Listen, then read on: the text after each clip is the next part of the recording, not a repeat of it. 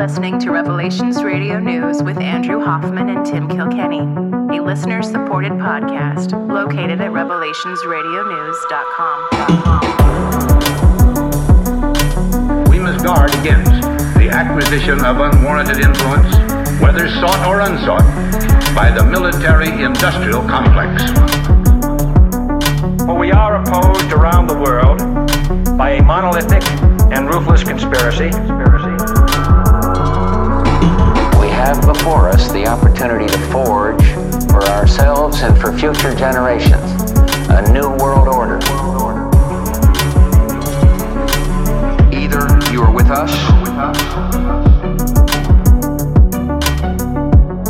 or you are with the terrorists. The Lord is my shepherd, I shall not want. He maketh me to lie down in green pastures. He leadeth me beside the still waters. He restoreth my soul. My soul. He leadeth me in the paths of righteousness for his name's sake. Yea, though I walk through the valley of the shadow of death, I will fear no evil, for thou art with me. With me. Thy rod and thy staff, they comfort me. Thou preparest a table before me in the presence of mine enemies. Thou anointest my head with oil. My cup runneth over. Surely goodness and mercy shall follow me all the days of my life, dwell in the house of the Lord forever. forever.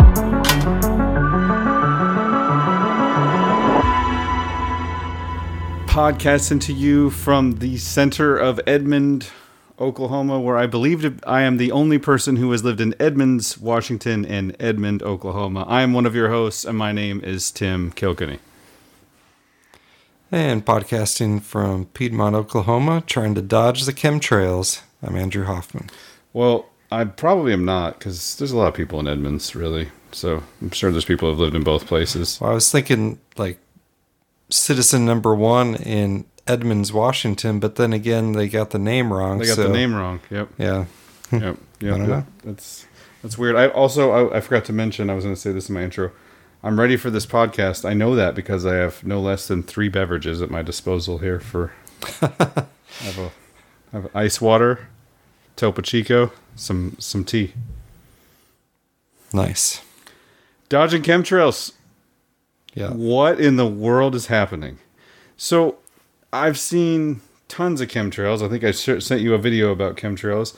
I spoke to Flat Earth Lady at the uh, haircut place. It's called also known as a barbershop.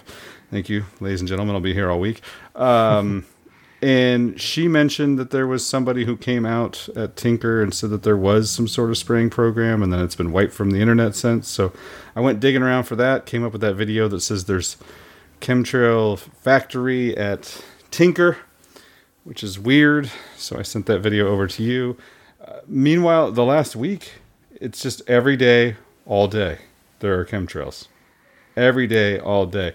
Now, what's interesting about that is, as uh, we talked about, or I talked about with Tyler a few weeks ago, that I'm in a, it was in a men's group there for a little bit. I follow a lot of these guys on Twitter. And one thing I found to be interesting is, you know, they, they'll, they'll take pictures of themselves or them with their kids or doing something while they're exercising or whatever. But I'm noticing chemtrails in the backgrounds of their photos. Mm-hmm. So, uh, Tyler lives in just outside Nevada or just outside Las Vegas, out in Nevada. And there's tons of chemtrails where it, like above his head in a picture that he recently took outside with his daughter.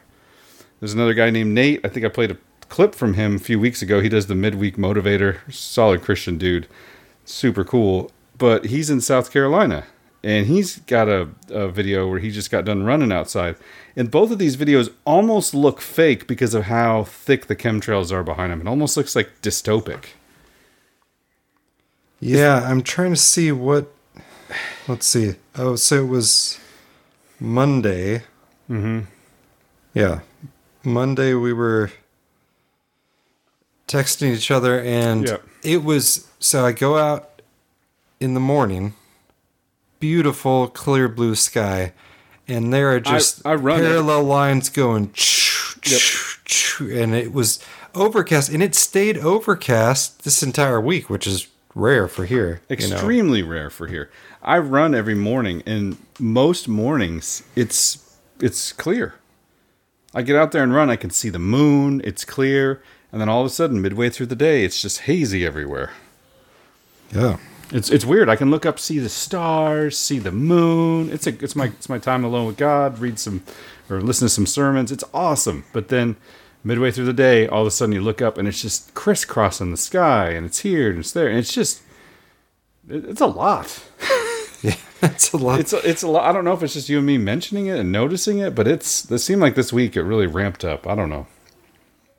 No, there were a lot. Th- there were a lot this week. I, yeah, I mean, you can look for patterns.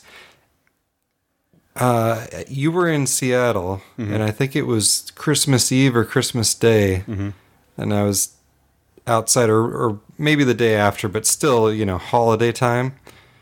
And it was the most beautiful, like pure blue sky ever. Not a chemtrail in sight. And it's not like people don't fly commercial aircraft Right. On Around the Christmas or the day around the holidays. Okay, but no, the chemtrail pilots had the had the holidays off. That was that was pretty clear. So, yeah, I mean it's happening. It's like, can we could we at least know what you're spraying? Is that too much to ask? Like, could you admit it's going on and tell us what's happening, and you know, then maybe we can decide if that's something we want sprayed on our heads. So something I've always pondered, are, like, is the weatherman in on it, or is there software like eliminating these chemtrails? Because couldn't shouldn't the radar show a bunch of lines, right? Yeah, I mean, there's been clips where the weatherman basically references the chemtrails and what Yeah. they're doing. Those, that one in Florida that disappeared quick. Yeah.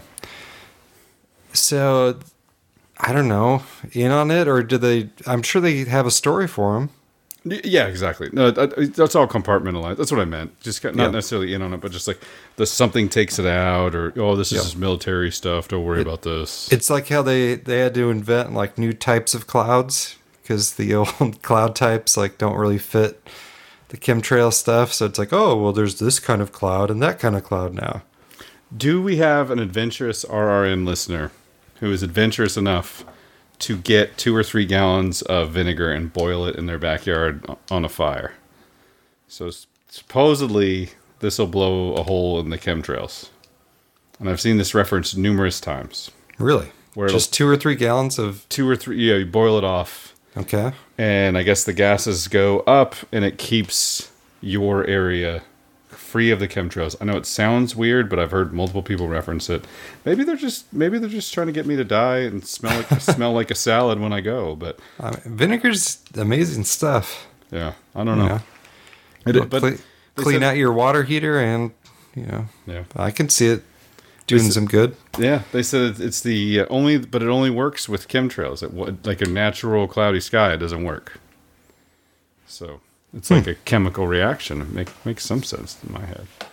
Yeah, Welcome to Revelations Radio News, where uh, chemtrail talk. even the uh, small is- talk is conspiracy laden. Well, so you, you know, you sent me that person that was wanting to advertise on our podcast. Oh yeah, yeah, yeah. There is Yeah. a, there's a, the lady who keeps emailing me says she wants she thinks yeah, so be you should a good fit for the you brand. should say like, um, who, do you have in mind to advertise during the chemtrail segment, and who oh who do you have in mind to, during the eugenics they're trying to kill us all segment? Oh, who do you have in mind for the anti-vax segment?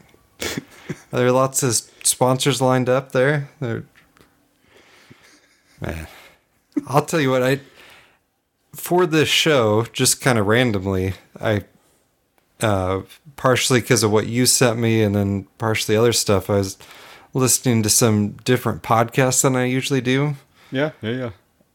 and ad ridden podcasts. Was that one I sent you, ad ridden? Oh yeah, Oh, I see. I, I didn't listen to it. So my this is this is how it goes, folks. A lot of stuff I send to Andrew, Andrew, Andrew listens to. I don't, but my wife's listened to it, and my father-in-law's listened to it, and my coworkers have listened to it. But I, I did not get a chance to.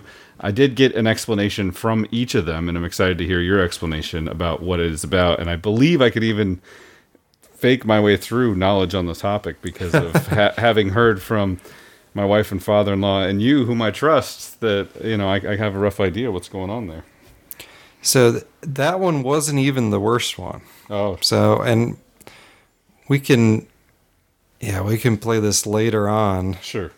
But the Lex Fridman podcast. Oh, and that's one of the bigger podcasts out there right now. I don't know. It's Oh get- it's my getting- goodness. starts out with six, six, at least six minutes of ads. Really? Like starts out, like he he goes, I'm talking to Ray Kurzweil today, blah blah blah, for like 15 seconds. But first, let's get to today's sponsors, and then it's him doing it with his boring, ho- horrific voice going through six minutes straight of ads. It's like, come on, people. And that's one of the biggest podcasts. Okay. Andrew, I, I don't think you can go after people for having a boring voice, Andrew. No, I know. I know I've got a boring voice, but you know, I don't make you listen to me read ads with the boring voice. I read interesting stuff with the boring voice. Oh man, I pre- prefer calm, Tim. I'm s- Remember the the nice lady that said we had calm calming voices. she doesn't know me very well. Nobody's ever been like, you know that Tim guy seems real calm. A calm guy. All right. Well, we better get it. So the the one you sent me was on a subject that we talked about, but didn't have. I guess we were just kind of speaking off the cuff about reading. Yes, yes, and that it actually was a reference. I think this is full circle. I mentioned a conversation that I had had with my father-in-law, and it, it turns out was in reference to this podcast and what he had learned from it, and, and my wife was involved in that conversation as well. So I brought that, and you were like, "Oh, that makes some sense," and I'm lear- I'm learning kind of the same thing. So then I come across this podcast and send it to you, and and then my wife, and she's like, "This this is it. This is the one." I'm like, "I probably should listen the first time around. My bad." So it's a American Public Media, which is like Minnesota. op- I don't I don't know if it's like directly related to public broadcasting or what the relationship is, but it has the NPR sound. Oh, good. The dead room. Dead room. Yeah. And in a half hour podcast, there's probably six minutes of ads. Goodness gracious. But um, yeah, so very well researched. And, you know, I mean, it's a good podcast. I, I'm not saying it isn't. And good information in this one.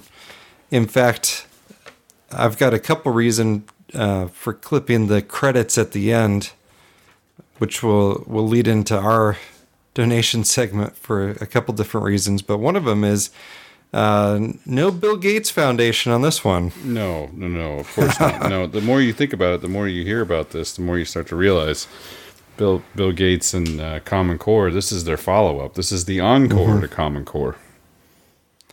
Well, or simultaneous. I mean, it, I don't know which one went first, but this is the, you know, the attack attacking reading. So we'll get into it. Uh, APM sold the story is the name of the the podcast. Um, sold the story clip one. Idea is wrong. Kids are not being taught how to read because for decades, teachers have been sold an idea about reading and how children learn to do it. And that idea is wrong. Pretty concise, and I know where we're going. I mean, I like a podcast that lays it out quick. That you don't want one. that- You don't want to listen to a podcast where they like ramble on about other stuff for five or ten minutes before they. You're like, is this about chemtrails? Is this about the weather? Are we still talking about the Northwest weather, even though you don't live there? Is this about sports? You don't want that kind of podcast. Just boom. This is the point. Boom. Yeah. Here, here's the point. Uh, although it is like the part I clipped out when they got to the point, so it's not exactly like that. But but uh, yeah, let's just go on to clip two: the reading strategies. These were things kids were supposed to do when they came to a word they didn't know. Strategies to figure out the word. They were things like look at the picture, look at the first letter of the word, think of a word that makes sense. Corinne wanted to tell Charlie to sound out the word. But handouts coming from school were telling her that wasn't a good idea, that sounding out words should be a last resort. So I was like, okay, well, this is a new, different way, and I'm sure they understand what they're doing. because I do remember sounding out. I do remember that activity. But Charlie and his classmates were being taught to use these other strategies. We're going to look at our book, Zelda and Ivy, The Runaways. This is a video Charlie's teacher had her students watch during Zoom school in first grade. It's not Charlie's teacher in the video, but it's a lesson from the curriculum the school district was using. I'm going to read a little bit of this story to you, and if I get stuck on a word, I want you to try to help me figure out what that word could be. The teacher reads the story. The kids can see the words on the screen. They're following along as she reads. And then the teacher comes to a word that she's covered up with a little yellow sticky note. Okay, so we're going to stop right here on this covered word. And the teacher says, What could this word be? Let's look at the picture. We're going to see if the picture helps us to figure out what that word would be. The kids can't see the word, it's covered with the sticky note, so there's no way they can sound it out. They're just trying to figure out what the word could be based on what's going on in the story. If we think about what's happening so far in the story, we know Zelda and Ivy's dad made cucumber sandwiches for lunch. And Zelda and Ivy didn't want to eat the sandwiches, so they ran away. And now they think their mom and dad will. Will what? Zelda and Ivy ran away, and now they think their mom and dad will scold them? Find them? Do you think that covered word could be the word miss? Ah, miss them. Could it be the word miss? Because now that they're gone, maybe their parents will miss them? The teacher asks the kids to think about whether miss could be the word, using the strategies they've been taught. Let's do our triple check and see. Does it make sense? Does it sound right? How about the last part of our triple check? Does it look right? Let's uncover the word and see if it looks right. The teacher lifts up the sticky note, and indeed, the word is miss. It looks right too. Good job. Very good job. Go ahead and click on the next slide so you can practice this strategy on our next part of our story. This seemed weird to Corinne. Why have kids guess the word? Why not have them look at the word and try to actually read it? well, do you have any theories as to why? Oh, Tim? you know my theory. it's it's uh, very very clear.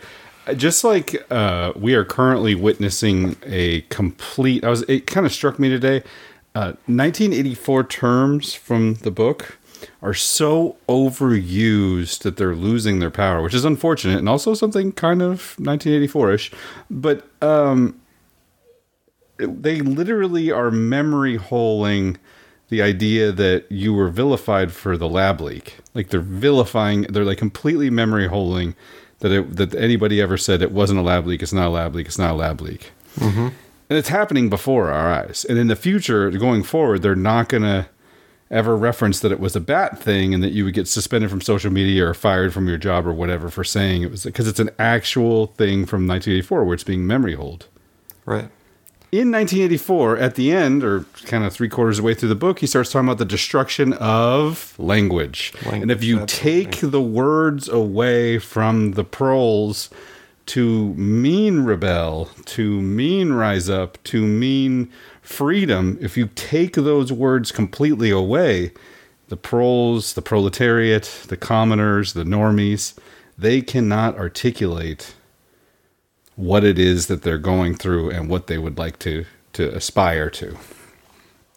And that's even real life today too. I think it was Canada where they're like, "Oh, freedom is a code word for for being an extremist."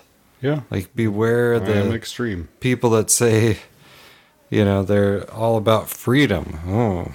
It's, so I can I can verify from going through and getting my you know, I graduated as a very practical English literature major and philosophy minor. and then it's like, wait a second, I I need a job. I'm not going to be a professional golfer. What? Okay, well, I'd better. so uh, then I got a master's in education, and my first job, I was hired before doing student teaching because uh, Arizona didn't have many teachers. And one of my classes was reading improvement to high schoolers. So these are kids in high school, still can't read. And guess what the curriculum was? These reading strategies. You're se- you're serious? This was this was Dead going on serious. back then. Context clues, uh, you know, what could the word mean? Not so much pictures with high schoolers, but like, you know, yeah, look at the first letter, all this stupid stuff. I thought this was fairly new. This is surprising to me. No, this is. Uh, they say in the podcast 20 years, uh, but I- it's longer than that. Well, the podcast is a year or so old too, but um, yeah, it's at least turn of the turn of the millennium old. I cannot tell you how uh, odd and also amazing it is to have t- having spoke about this podcast, this particular one, and, and the, the way that they're being taught to read these days, and then to walk around my house and hear my son sounding out Dr. Seuss books legitimately, sitting on the couch going, "T- the, t, the, and like just reading it by sounding it all out. It's, Yeah. it's awesome. Yes. I think just keep them on that track. Whatever they're Yeah, teaching them. keep- I don't know if they're going to try and teach them a different way to read at school, but we're definitely teaching them that at home. And we have a million. great. We have a million books. Our kids love books. I know your your kids probably love books too. Well, our our older one does. I mean, she reads voraciously. Yeah. it's her backpack. She could barely carry it, and it's like, well, why is your backpack so heavy? Well, I have twelve books in there. It's like, why do you need twelve books? We're like, we're going to the store and back. Like, why do you need twelve books with you? But anyway, um, the Kindle. I told you. You see the Kindle.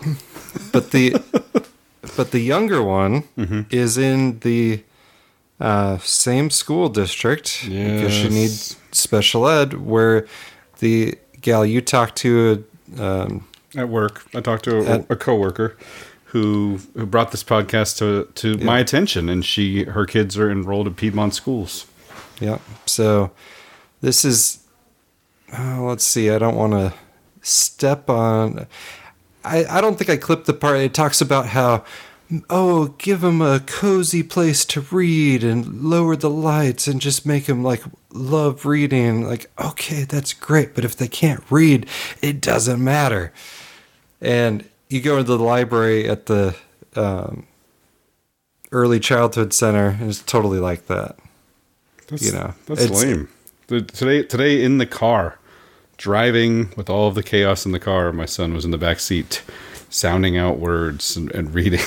like it's just So so this gal that's doing that's narrating the podcast, and this is she talks about all the people they interviewed and all the research she did, and legit, you can tell she did. I mean, it's very well researched, and she doesn't hedge at all either. She's like, this stuff is totally wrong. It was proven wrong 30 years ago, and she goes through why it's still being taught, even though it was proven wrong 30 years ago. Um, and this it actually goes back. This stuff was was originated like in the 1970s, so Weird. it, it wasn't necessarily like full bore in the U.S. back then. Obviously, it started in New Zealand, but um, what struck me. So here's this gal. uh, She she's figured out that public education nationwide is doing the wrong thing, and schools are not teaching kids to read. Like 65% of fourth graders can't read at a fourth grade level. It's bad right now, by the way. I was looking at some statistics because I knew we were going to talk about this. There's like 60 schools in Illinois where there's not a single student who is proficient in reading or math at the current level.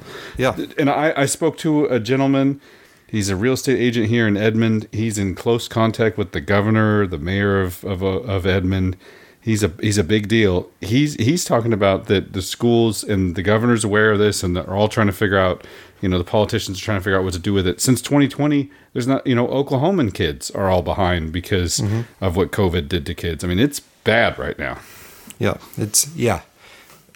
COVID took it to a whole nother level, especially for kids developing like either trying to learn to speak and everyone's wearing a mask. Yep. Yep. Like okay, I mean that that's created an epidemic of, uh, you know, language delays. They call it language delays. It's like, well, yeah, at a certain point, you don't catch up. Yep. You just don't develop the language capabilities you should have. So, but wh- what I was going to say, so this gal nails it with this podcast. And at the same time, I know what you're gonna say. at the same time, you hear just some of her offhand comments, and you could tell she questions absolutely zero of the narrative outside what she's actually studied. Right. And this this clip shows that. We'll go uh, clip three. It didn't seem like they were really teaching them to read. This is one of those parents. Seemed like they were teaching them to sound like they could read. I contacted this parent after I saw his posts on Twitter. His name is Lee Gall. He lives in New York City. And in the middle of COVID, finally vaccinated, I hopped on a train from DC, where I live, and I met Lee on the Upper East Side of Manhattan. We're picking Lee's daughter up from school. Her name is Zoe, and she's just about to finish first grade. She goes to the public school that's a few blocks from their apartment. The school was using the same reading curriculum that Charlie's school was using. We're in one of the richest zip codes in the United States. Zoe goes to a school with a great reputation. You'd think she'd be taught how to read. But that's not what Lee was seeing. When the pandemic hit, he lost his job. So when Zoe was at home doing Zoom school, he was there, watching everything, just like Corinne was. I would hear her reading and I would hear the other kids reading. They weren't reading, they were doing what the teachers told them, and they were just guessing. just guessing. it's like so, so you've got these strategies yeah, teach you to guess. There's only 26 letters. Yeah. There's only so many sounds that these letters can make. If you learn those, you can put them together and read. You go slowly at first, but once you learn, you learn. And yes, and do you remember this is I remember it from when I was a kid. Uh the ridicule of hooked on phonics. Bro, this is such this is a complete mind trip, dude. I have I, I went to we, we all know my wife thrifts. I went to the thrift with with my wife. I, I have a box. 1992, all the cassettes, all the workbooks. I have a hooked on phonics box. It cost me whatever it was by the pound. I'm sure it was a couple pounds, so I probably paid three, four, five bucks for them. They're selling on eBay for anywhere from 20 to 50 bucks. But I- I'm just gonna hold on to it. It's all the cassettes, all the workbooks. Hooked on phonics work for me.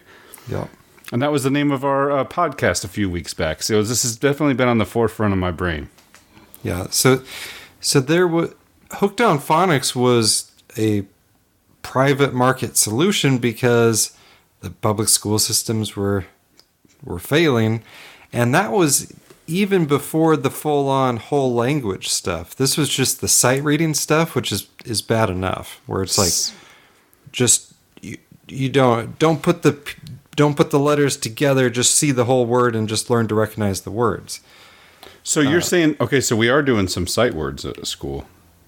You're So- saying are, are you saying sight words are bad? So just you know, they're usually words like the, the, this, the, So- the, same word. Sight words predate the whole language thing, which is the reading strategies she was talking about. Okay. But it and in some ways the whole language stuff was a an attempt to get away from the sight word thing. Hmm. But it they went the wrong direction. Interesting. Okay. So so the issue with sight words, it's fine for those type of words, although Sure. you know, it I don't think you have to really focus on that like you know, full on readers, it's you see the word the thousands of times a day, like you'll figure it out. You don't have to like, oh, memorize the actively. Sure. But um yeah, so the sight words were, were bad enough, and that's what the hooked on phonics thing was a response to, was the shift in public education to the sight words thing. But then instead of shifting back to phonics, they went full on this whole language quote in quotes and the the reading strategies, the cues or the clues, depending on who you're you're listening to.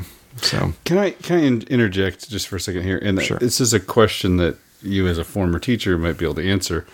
But how much of a role do you think that parents play, and the lack of interest in school for the parents? Is it do, do our parent did our parents care more? Did they care less? Does it seem like kids' parents today care less? Do you think this is affecting it, or is it is it just another variable we don't necessarily need to get into? Well, I think well let's let's just Let's stick with what we del- got. delay that because it comes up in Okay. some of the later clips. Oh, okay. Let's do it. Um, but yeah, I, I think parents are important.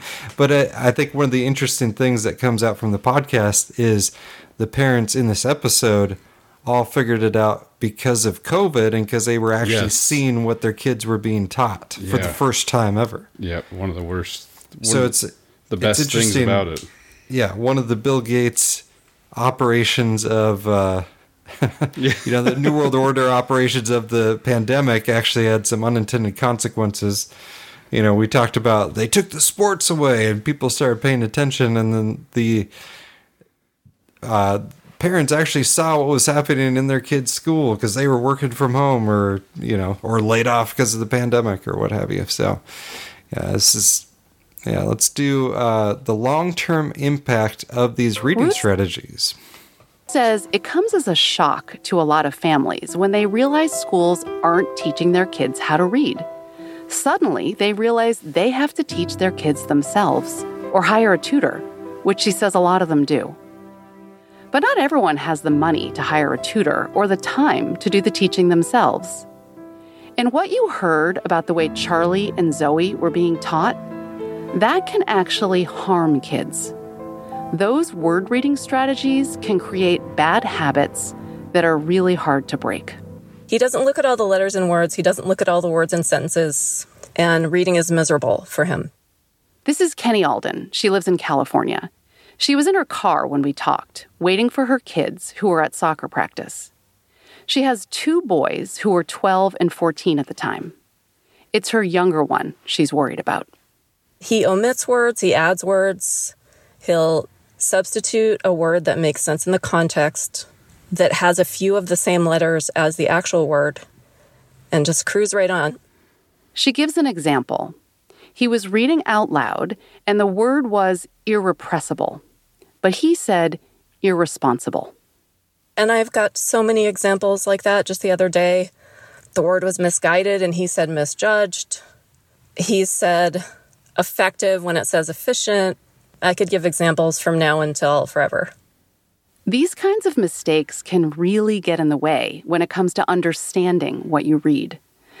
A middle school teacher gave me the example of a kid who thought that in 1939, Poland invited the Germans into their country. That's a lot different from what really happened. The Germans invaded Poland.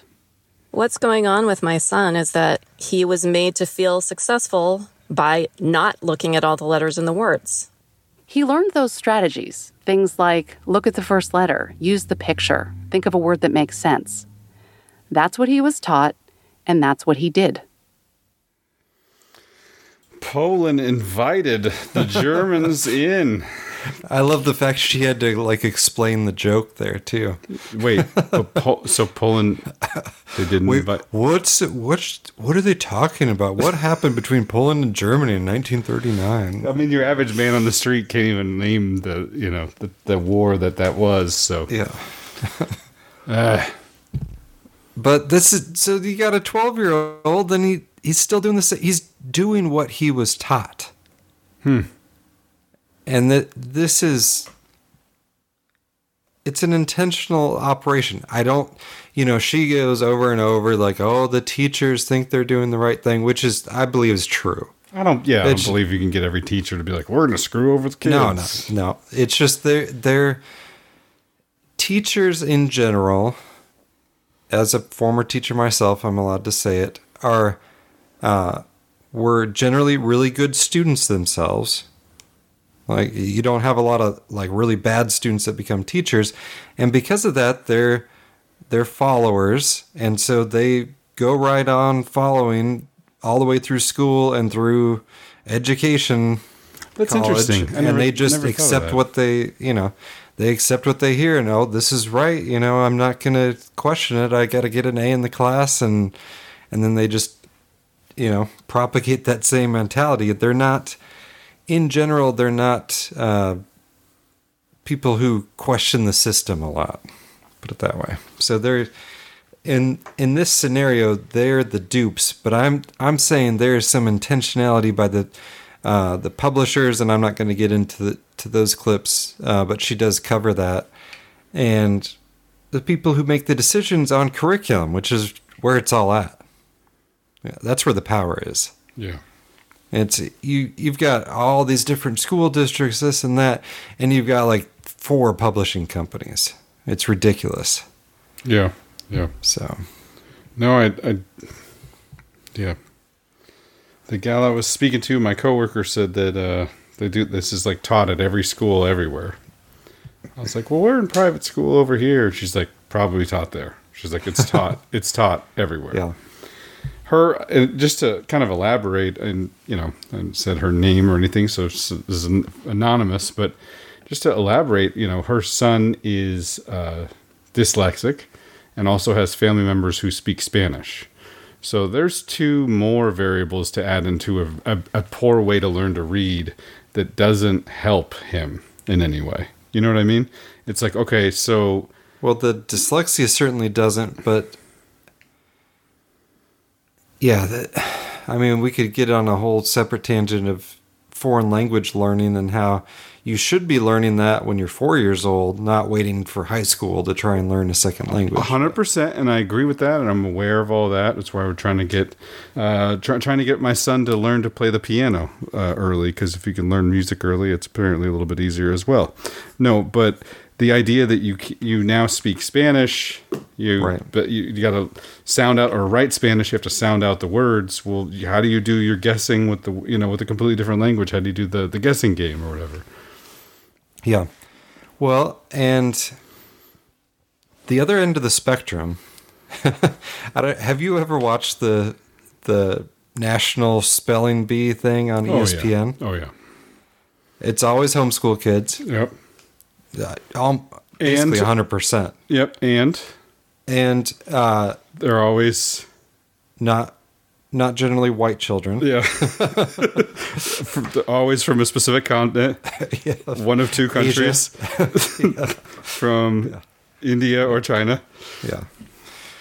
So, but they've got you could tell they've got parents, and that's the the other end of the spectrum where they are not only learning English and phonics and English, they're learning the root languages of English, and this word comes from Latin. Right. Yeah, this yeah. word That's- comes from, and this is how the derived from the Latin. spelling Yeah, yeah. typically goes with Yep. these Latin roots Yep. and with that. Yep. I mean, that's a.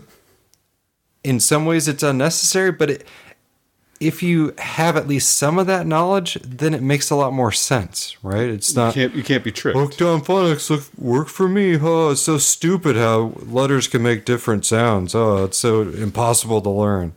It's like, well, yeah, English is a hodgepodge language, and that's why you, you know, that's why you have that effect. But all right, so we've got a, uh question for Tim. Oh, okay, excited. So let's let's play clip five. It's a very short clip, and then I've got a question for you.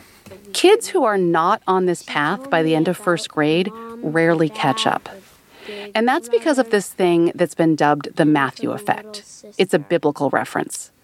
Basically, when it comes to reading, the rich get richer. All right, Tim. Do you know what what biblical verse or story the Matthew effect comes from? I had never heard of it. there is I don't know. I don't know. I'm going to say something kind of crazy, but uh, I do know that there is a a a theory out there that the rich young ruler or the rich man who came to Jesus and said, "What do I do?" and they said, "Sell your possessions." There is a theory that that actually was Matthew because Matthew was a super wealthy individual who later came back and became a disciple. That's a theory. I don't know if it's true, but I can't imagine what it would be. That was that was a good try. That the uh, story of the rich young ruler is an actual story that's in the Bible.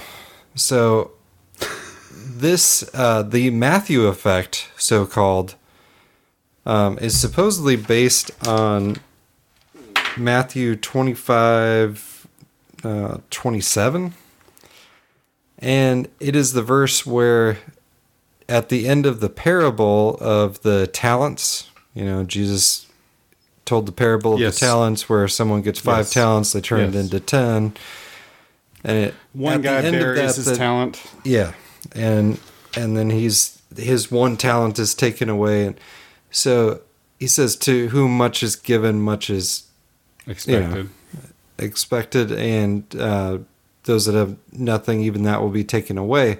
In the context of that parable, that has been converted to the rich get richer, the poor get poorer, which is not the point of that No, parable all. whatsoever. No. And so the Matthew effect is named after, or it comes from the rich get richer, the poor get poorer, which isn't actually in the book of Matthew.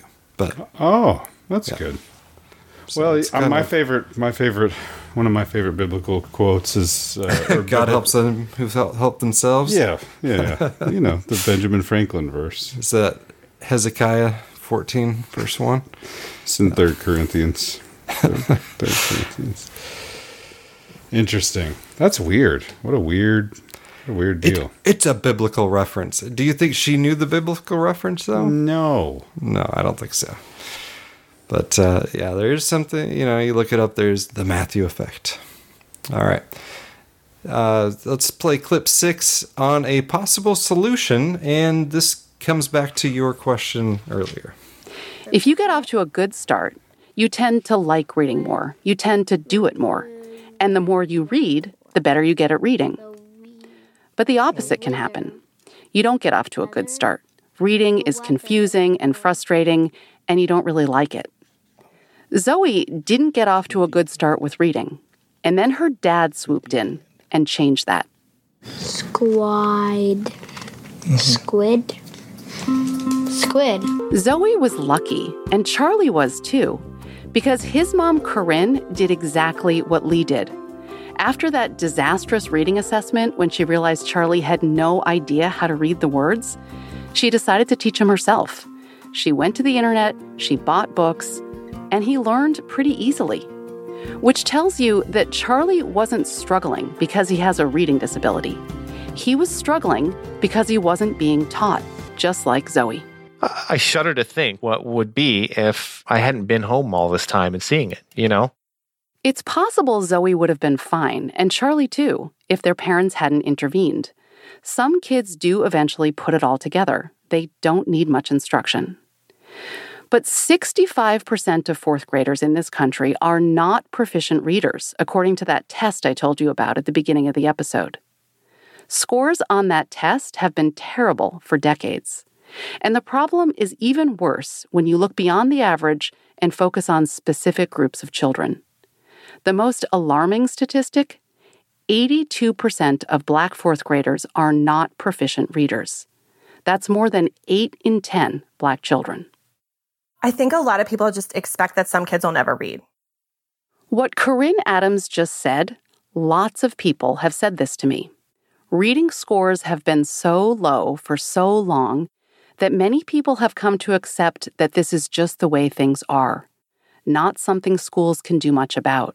Corinne Adams says what she's learned over the past couple of years is that if you want to make sure your children can read, you should teach them yourself.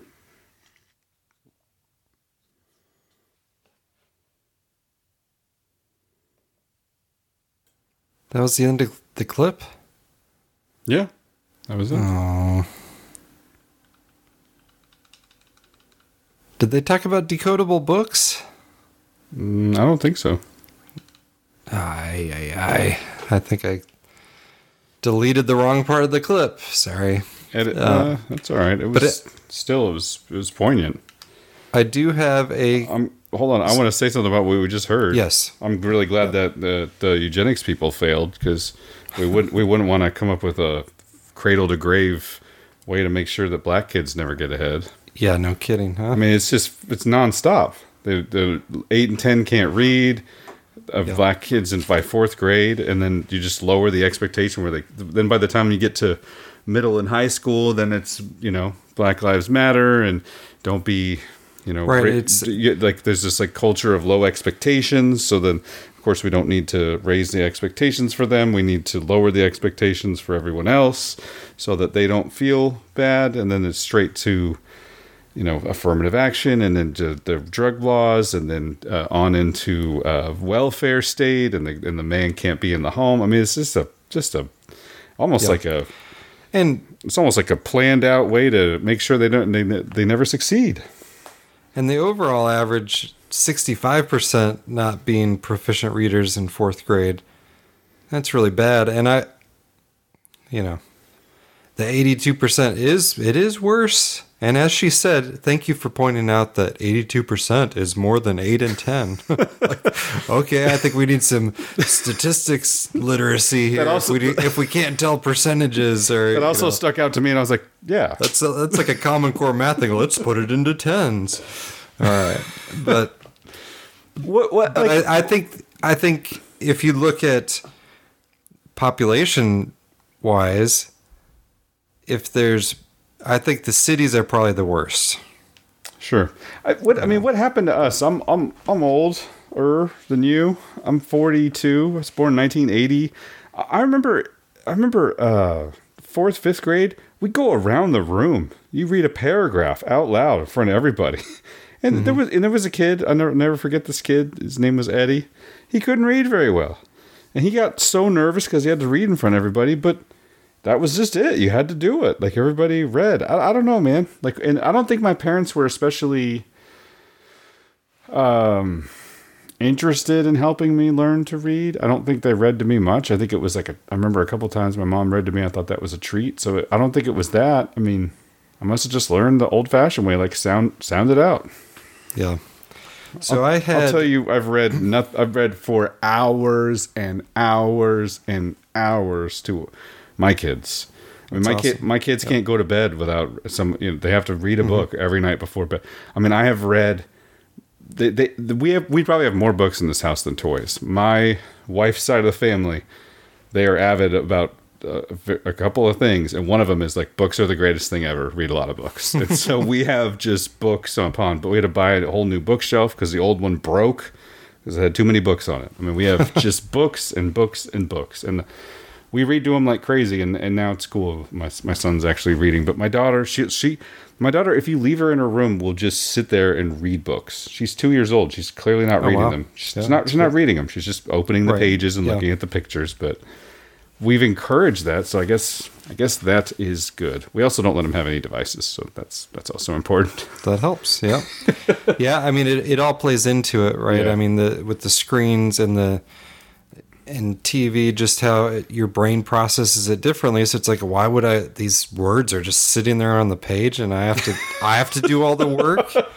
I don't just get to see pictures thrown at me, you know, rapid fire. Like, what's up with that?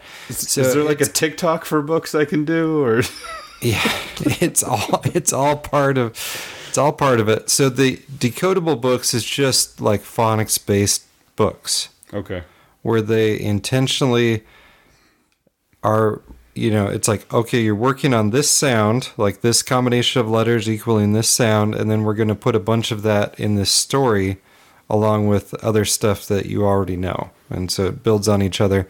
So it's uh, i threw a link in the show notes heggerty.org backslash decodable books. And they've got uh, explicit phonemic awareness and phonics instruction come together in our new K to two, kindergarten to second grade foundational skills curriculum. So, and it's basically like for, you know for teachers or for parents if your kid is not you know if it's not working something you can do so possible solution there i'll have to check some of those out and uh, as far as childhood yeah my mom um, when she wasn't homeschooling Yeah, us yeah, that's right. You were homeschooled. was a kindergarten teacher so that's and i i don't think i don't think she ever had a kid that couldn't read at the end of kindergarten a No. student Yeah. so and it's you know most of her she later taught preschool too and most of them could read so it's yeah i mean the kindergarten teachers it's that's important Yeah. that age you know whether you teach them yourself or and this this kind of goes back to my point that i've talked about many times is don't be intimidated about teaching. Like okay you're not a professional teacher. It's a one to one or one to two teacher to student ratio. You will do a better job than someone trying to teach 30 kids at once that was brainwashed in the intentionally wrong way to do it. Like you just will. Yeah. you will do a better job. So As we talked about previously, my you and I offline talked about my uh, son is becoming disruptive at school. He's uh, a little bit bored, and he's a good kid. He's not. He's not like me when I was young. He's just. He's over it. He's past where we are in, as a curriculum, and we got to figure out a way to get him some harder work or something. Yeah. Yeah, and that's the other part about a normal, quote, normal school setting is it is impossible for the teacher to teach to anyone ex- except the middle on down. Right. Like you're if if the if your kid is doing well, they're getting I can guarantee you they're getting next to no one-on-one attention. The teacher has to be putting out fires all day. It's just the way it is. It's not that like like we said earlier, it's not that the teachers are intentionally sure messing up the education of your child. It's just it's an impossible task to try and teach, you know, 30 kids in a kindergarten classroom. So all right. Well, I want to save the other one. I know you do. So So what do I know you brought some clips you want to transition over to Sure, let's see what we can transition to that I have. Oh, we heard from uh, this. This is just a one-off clip, but we heard from Jerome Powell today. So, s- let me know, let me know what you think about this clip here. You know, a CBDC, you- I think you're asking whether, whether a CBDC would serve some of that, but a CD, CBDC is going to be years in the evaluation. And, you know, uh, I think we can get this into the hands of the public very quickly. And I think we'll have real-time payments in this country very, very soon. And Yeah. so that, that's a good thing. Is it? So, I uh, I don't know. It's kind of hard to decipher that. I he's saying a CBDC will be in the future, years in the making, but we'll have real-time payments very, very soon. What will that be? So, is that referring to real time payments between the Federal Reserve and actual people? That's a great question. I, or is it real time payments in between different banking? You know, like because nowadays they've got it down to where you're, you know, if you Venmo somebody or PayPal or whatever, A ACH or even what's the? They all have their own uh, one in the in the bank account, Stella, Zilla, whatever the heck it is. You, you know, you guys know what I'm talking about. Those immediately show up in the person that's sent to's account and then immediately disappear from your account. At least it looks like that, but in the background, it takes two three days for those to clear. Either financial institution, they're just making it available Mhm. ahead of time. So is it like instant payment between each other? I don't know. I just thought that was weird. So Well, and that's James Corbett's covered the relationship between the Federal Reserve banks and the commercial banks and how the commercial banks don't want to get cut out of the deal. Right. So, yeah. Uh, where did that clip come from? That is uh, Jerome Powell's second uh, day of testimony today uh, before Congress. Uh, he sent the market tumbling uh, a little bit Mm. today. Uh, Is- he did not raise rates. He said it, the decision had not been made yet for raising rates later in March. it's a little But, bit weird. It's a little bit weird too. Like I'd, I'd like to hear that what question he's responding to there. But Oh, my apologies. I should should go back and clip that. But yeah, he. I think. I'll, I'll have to go back and look at that. But, um, yeah, the whole thing. It just re, it, like these guys. They question it, saying, "Hey, you're going to raise rates. It's going to cause, you know, the uh, you're trying to f- cause not deflation but disinflation. Disinflation usually takes place when there's jobs are lost. Is you Hmm. trying? Are you trying to make sure everybody loses jobs? And it's it's just a weird thing because like he's there like testifying to Congress, but it's like Congress when it comes down to it, what what oversight does Congress have over the Federal Reserve? right, None. yeah, it's all show. It's all a show. so you you you got you got guys who are like, "Hey, I'm gonna I, I got Jerome Powell and I got my five minutes and I'm gonna tell them what for." tear, tear him a new one. Yeah, my my constituents will love this, but at the end of the day, Powell's facial expression never even really changes because none of this matters. Yeah. It's just a bunch of people asking him stupid questions. Really weird. Really weird. It's like the whole thing is just a it's like a mock trial for nothing. Yeah, it's like, you know what you could do, Congress, is get rid of the Federal Reserve. That's Yeah. what you could do. Well, Jerome Powell and the other Federal Reserve people are like, you know what you can do, Congress? You can shove this where the sun goes, because we're, we're, we're going to do whatever we want. So you guys can just uh, deal with it. Yeah, and whatever they want seems to be, uh, let's destroy the country. Yeah. Yeah. It seems, I mean, they, if there was a time to just, you know, grit your teeth and bear it, it was after the 2008 stuff. Yeah. It's not now. Yeah. Well, we've, I mean, kicked, we've kicked the uh, we've kicked like the, oh oh now we're worried about inflation. Okay, we've kicked the can so far down the road. It's like, uh, how do you how do you even begin to stop this? So you know, who knows? Who knows what they're going to do? I uh, I'm keeping an eye on it, but not that I understand it. One thing I've noticed about finance is that they this game will stop when they stop it. It you Yeah. know for for years. I mean, ever since we started doing the show, the economy is going to collapse. This is going to collapse. The hazard marks. Uh, everything's like, and nobody knows until they stop the show. The show goes on. That's right. that's But really. the, them all I know. raising interest rates is the way that they stop the show. you think so? Yeah. Yeah. I mean, it's already, you know, I mean, it's already messing things up. It, is. I mean, you could say you could say they shouldn't have been so low for so long, which is true. Also, The average inter- interest rate over the last fifty years is eight percent. yeah, and we'll probably we'll probably go if if the current rates. What are they now? Six? Oh no, seven. Really? Seven? Yep. Yikes. Um, if that doesn't break it, they'll go to eight, and if that doesn't break it, they'll go to nine. You think so? Yeah. I don't know. So they're If if that's the you know if that's the timeline. if well if but okay so but then you have con- like you have people who are in office who are going to be blamed for collapsing the economy. Like you don't want to be the guy in office when the Federal Reserve decides to jack up the rates far enough that the whole thing collapses. So there's political pressure to not mm-hmm. be. But but like it's not. I don't know. It's not like Biden's going to be remembered as a great president anyway. Yeah, but they I mean they could wait for Trump and do it under Trump. Yeah. You think Trump's Trump's coming back? I don't know. I mean, I don't know. I don't know. I don't know if it'd be a good thing or not. I don't either. I don't. I don't think. I think in some ways it'd be good, but in other ways it'd be bad. Yeah.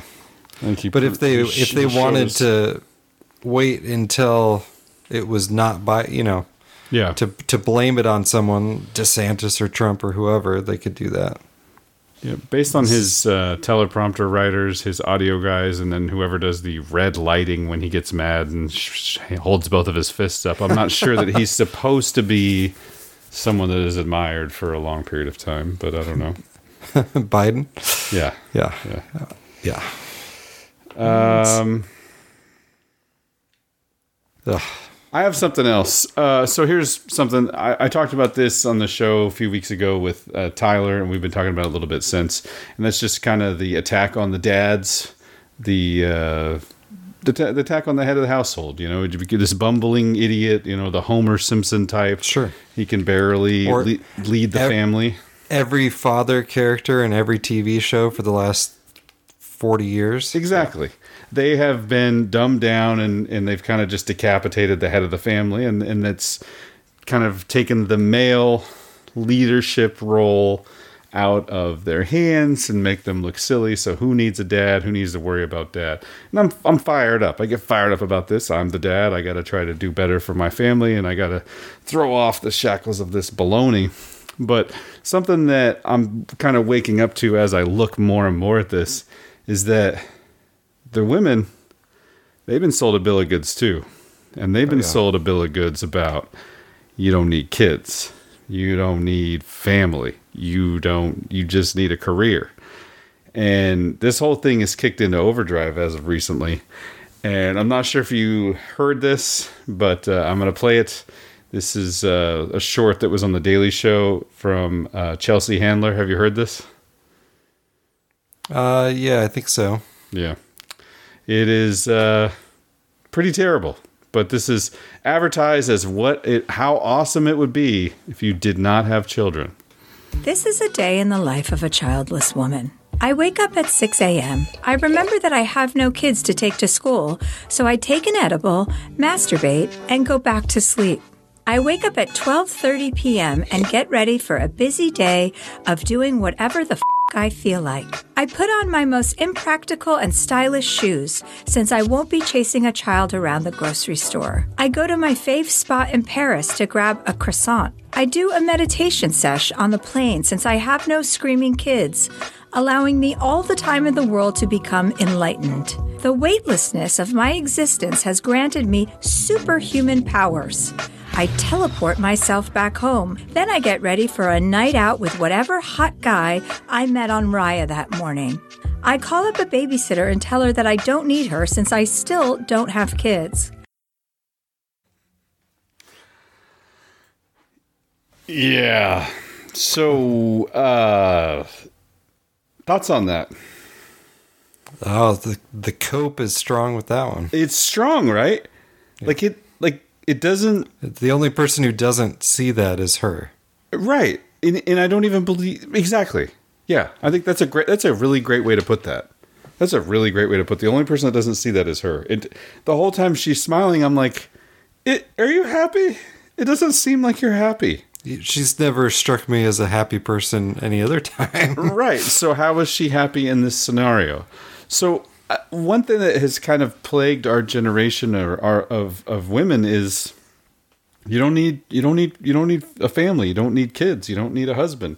Don't don't don't become subjected to the patriarchy. Fight the power. Right. Like. Yeah. There are, and so now there's a whole new thing that's popping up, and it's popped up a couple times on Libs of TikTok and a couple other places where there are women on TikTok who are coming to the realization that this is all wrong. That they were lied to. that this is all wrong. Uh, there's a so there was a I didn't clip it. But there was a uh, compilation of different women on TikTok talking about how sad they were when they woke up, and these are probably closer to our age, late 30s, early 40s, maybe even early 30s, uh, women who woke up and were extremely sad because in their dream, they had a baby. Right. Who was breastfeeding the, with them and everything else. So then they wake up and they don't have a baby and they're extremely sad. And then they make videos about it like, why? I've never really wanted a baby. And why am I so sad about this? And it's become a bit of a. Like it's a, it's a thing where people are talking about this painful realization where they are realizing that they have basically let their whole lives pass to have their career and live the single life and now they regret it. Hmm. Yeah. If if only If only there was a book that gave better advice to people. I don't, man, I don't, you know, laid out guidelines about what will actually make your life meaningful and worth living. Hmm. Yeah, that is true. If only that existed. If only there was a book like that. And maybe like with the instructions like real early, like if you could get through the first chapter, you could figure out that you're supposed to, you know, go forth and and multiply there. Yeah. Have dom- yeah, have uh, dominion over all the things. Be good stewards and go forth and multiply. Yeah, and that is uh, right there in the beginning. I I found this clip. This is a, another woman kind of coming to this realization. It's uh, two minutes. I don't know if I'll be able to get through the whole thing because it's sad. But she uh, she's also come to this realization, and it, I think that the realness of the situation is educational for us. It's very sad that she's kind of going through this, but it, she just in plain words states not only have I been lied to, but like there's no I've I've got myself into this position where there isn't any hope for me to kind of remedy this situation because of the decisions I made having been lied to early in my life. I'm sitting here with just this horrible realization. I've been divorced for three years, and in that three years, I have spent most of my days figuring out how I can become physically, mentally, financially, spiritually healthy enough to be able to afford and take care of a child.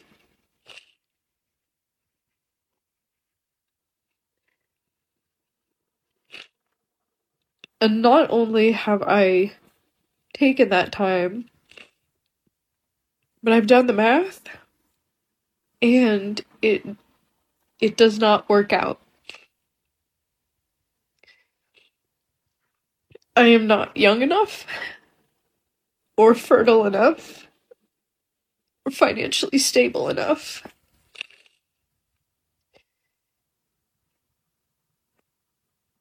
To even do another round of IVF, and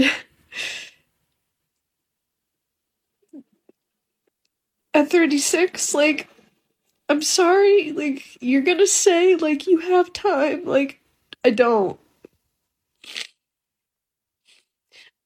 Because I can't spend another minute of my life trying to make something work. When I'm just fighting upstream. I don't have a support system. I don't have the money. I don't have the resources or the community. And it just kills me. It kills me that I had embryos with my ex husband that were viable. And they're just gone now. And my future. My future with those children All right. Dear Lord Jesus, please comfort that poor girl. Jesus' name, amen. She was lied to her whole life. Her Mhm. whole life, she was lied to, and she made decisions based on the lies that she now regrets. And that is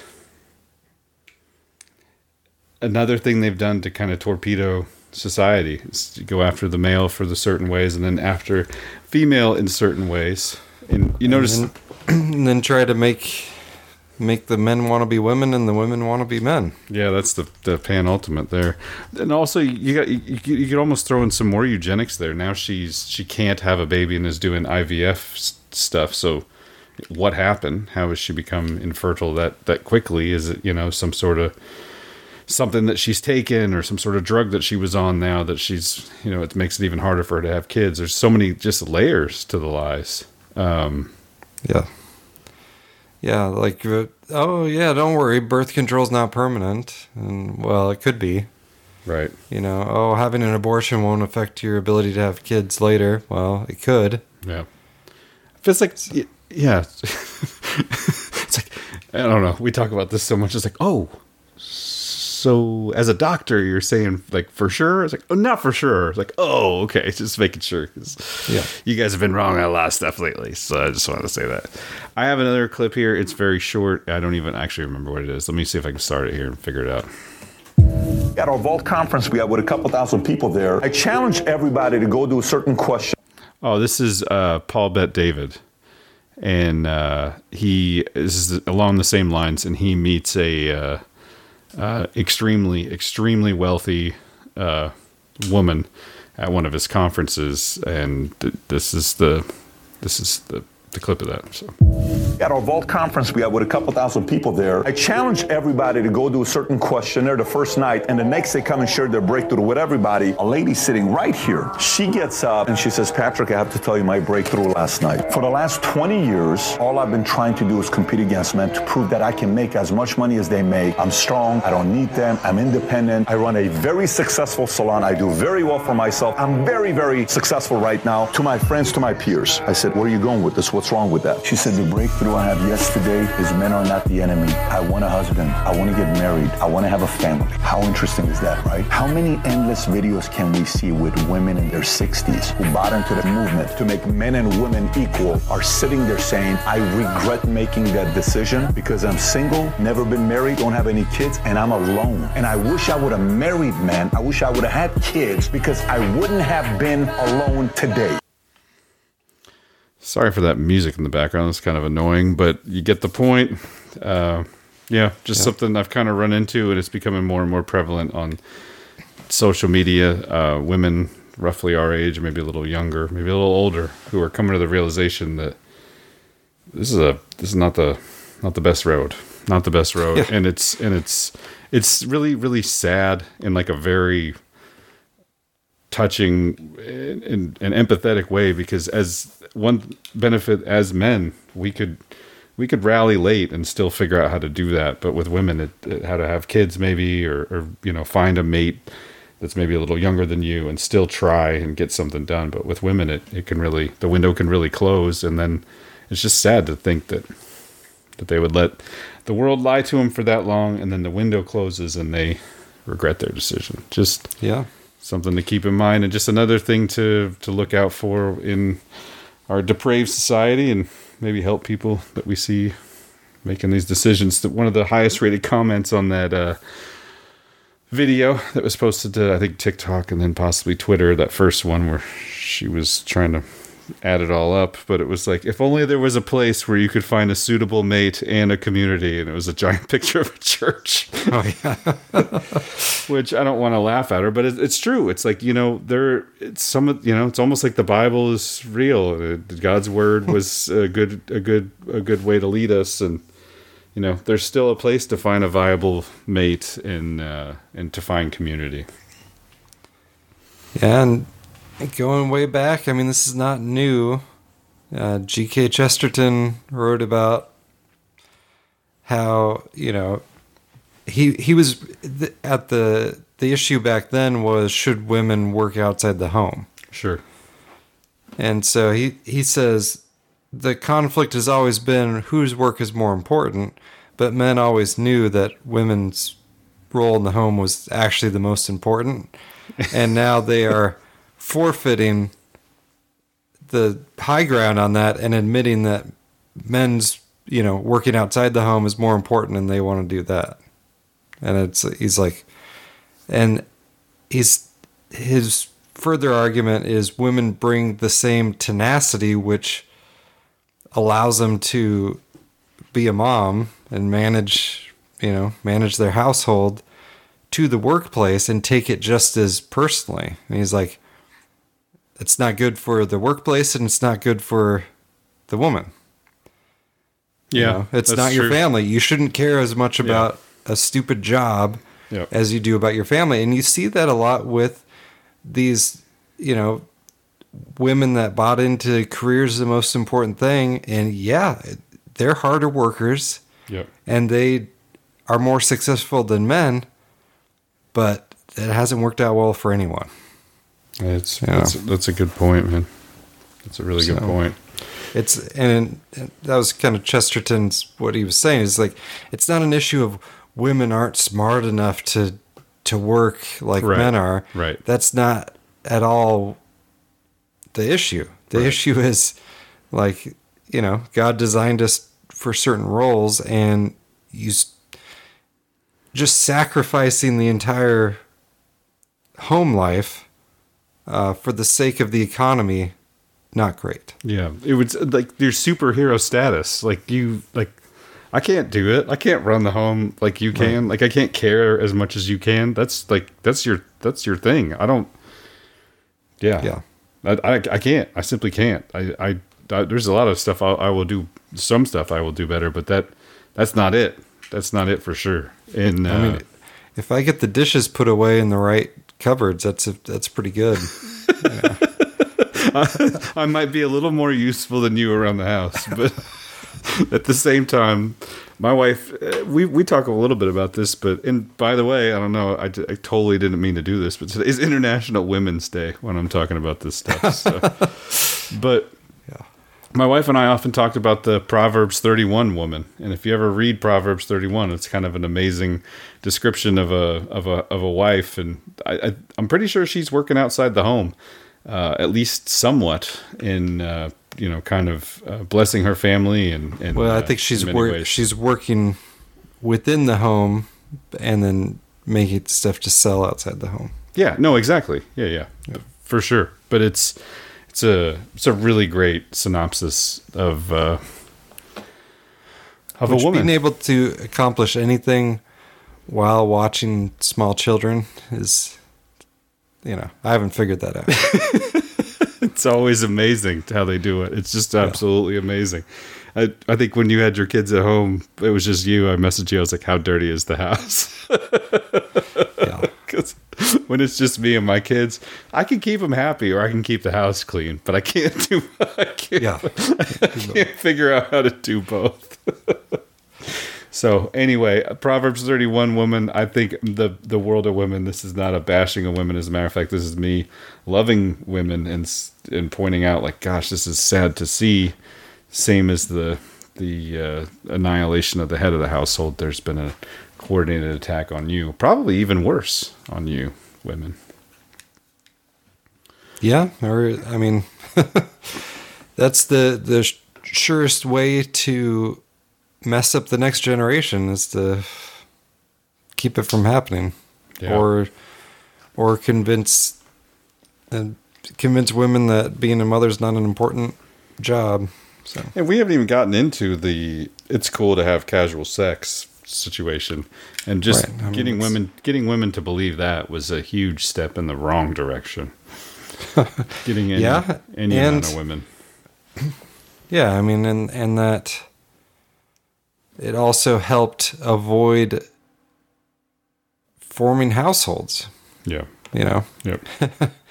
Because most men really want sex, and if getting married's the only way to get it, they'll do that.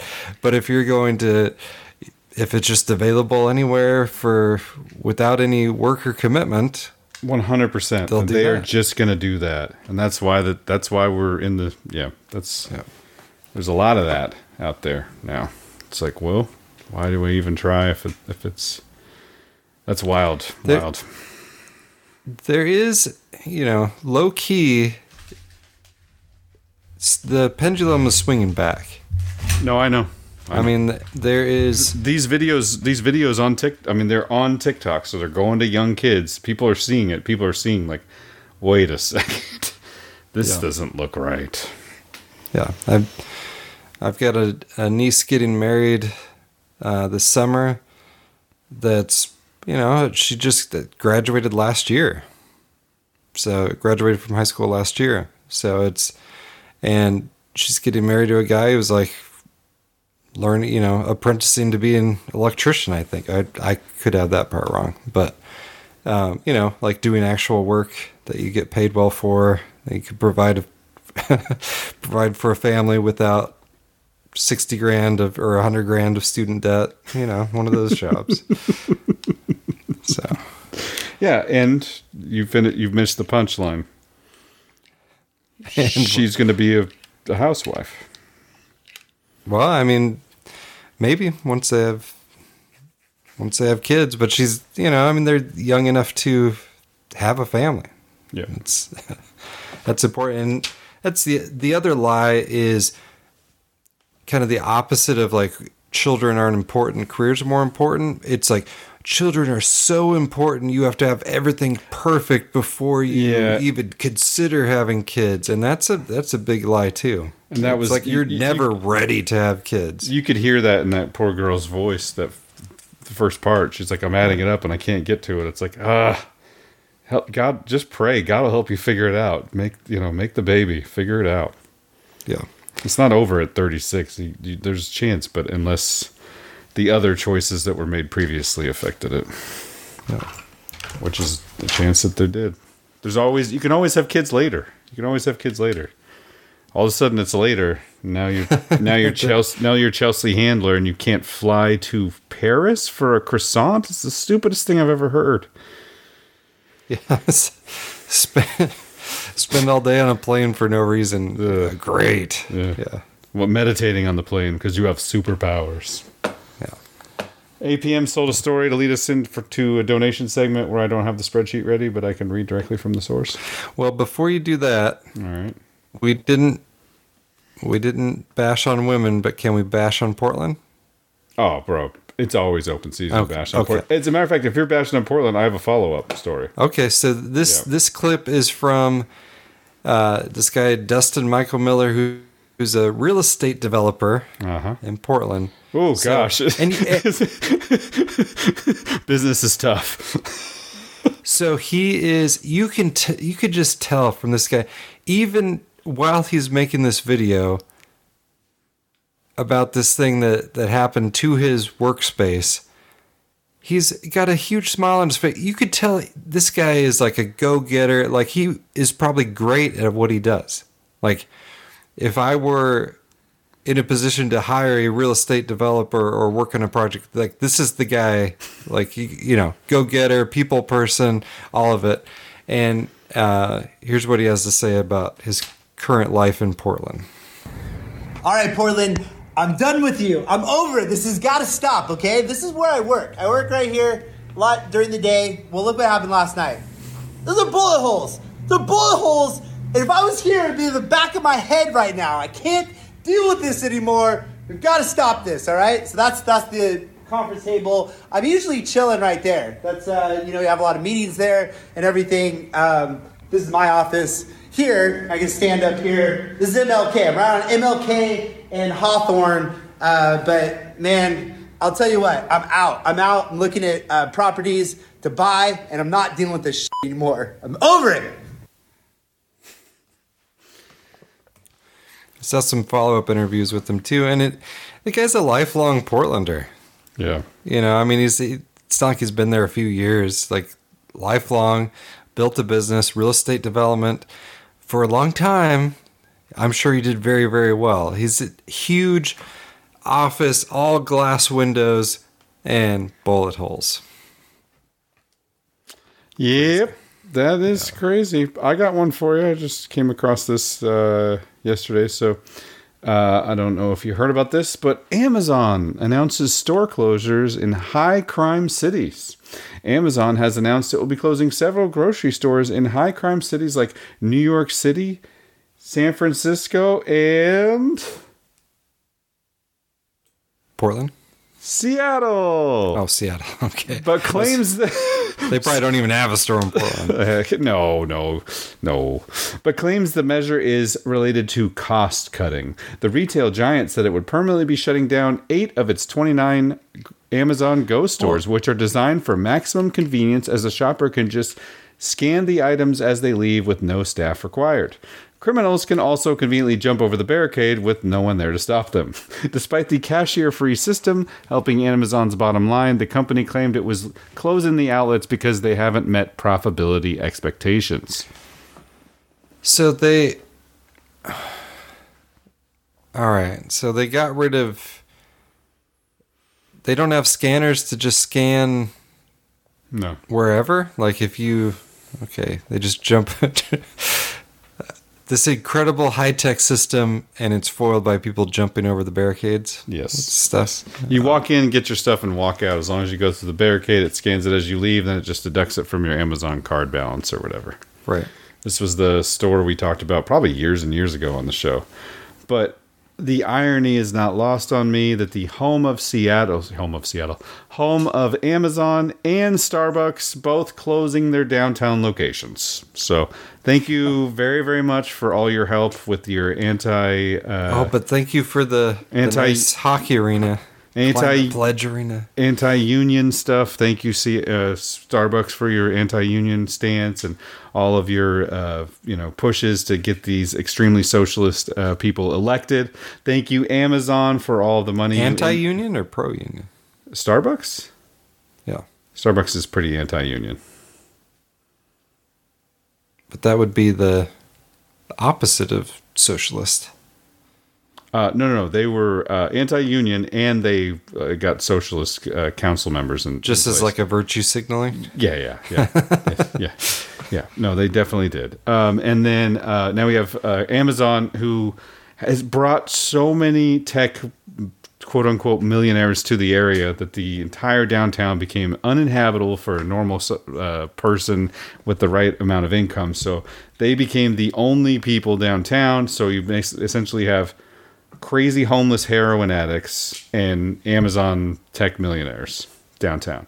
So thank you guys. It's, it's been awesome. Uh, the downtown Seattle, which was a wonderful place, a place where I went downtown late at night, like 10 or 11 o'clock at night, and met my wife at a concert where now I would not be caught dead. Like, like nobody's even down there, even during the day. They're closing the mall downtown. They're closing the Starbucks downtown. They're closing the Amazon stores downtown. But don't worry, everything's fine. Everything's fine. So anyway, Yeah, that's that's interesting because Amazon really thought they were going to take over the world with that store idea. Yeah, except that they their silly policies have developed to the point where there's a homeless uh, issue, and I can't blame Amazon totally for that. I can blame them for raising the cost of living by bringing in all the employees that they brought in. But Amazon fought and fought and fought to try and get some of those city council people out because those city council people who Starbucks and other liberal corporations helped get elected have been just terrible for Seattle, charging like a $500 head tax. So if you have a company in Seattle, for every employee, you have to pay $500 just to be in Seattle. Do you know how much money that is for Amazon? It's a lot of money. a lot of money. So anyway, they've been trying to get those people out of it. Just the whole thing is a mess. But hey, Amazon of Seattle closing some locations because they're not quite profitable in downtown Seattle. Cool. Yeah. Or Amazon Starbucks, not Seattle. Whatever. You understand the point? Like a forlorn lover over here, just mad about it. just mad about it. Yeah. It's I I don't miss it. I don't miss, either. Miss some people, but I've I've yet to be like, man, I really wish I was back. No, in the Northwest. I went. ho- I went. I went back. I went back for Christmas, and I was like, "It's so pretty," and I hate it here. Yeah. uh, Sa- sanity is beautiful, Tim. Sanity and chemtrails. That's the new Yeah, title could- of Oklahoma. Yeah, it's you know. Thank God there's 20 mile an hour winds almost every day. Hopefully, mo- most of that stuff isn't making it all the way down. Yeah, we we need to legalize milk and make chemtrails Ill- illegal. We got you know paradise on on earth here in Do you, know, Oklahoma. you know how cheap milk is here compared to the rest of the country? If you go to Braum's right now, you can get two gallons for six dollars of whole milk. True story. Two gallons, six dollars. You can't get one gallon in Seattle for six dollars. I mean, I don't know if I told my kefir story. I bought kefir in uh, Seattle when I was there. It was like seven dollars and eighty six cents with tax. Same bottle of kefir here in Oklahoma, three fifty nine with with with tax. Like this Yeah. is, it's insane. It's insane.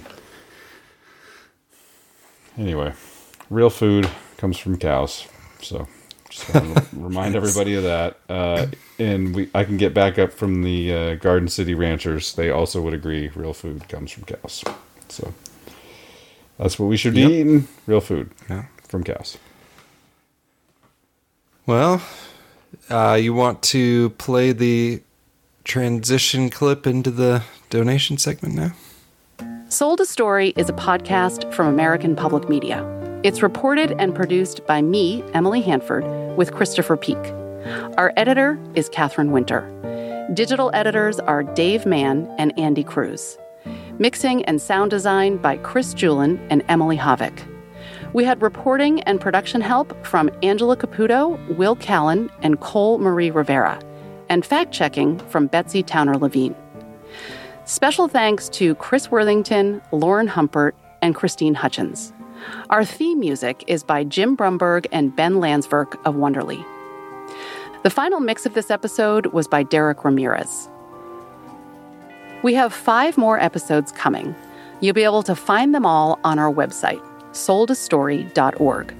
You can find links to all of our previous articles and documentaries about reading at that website too.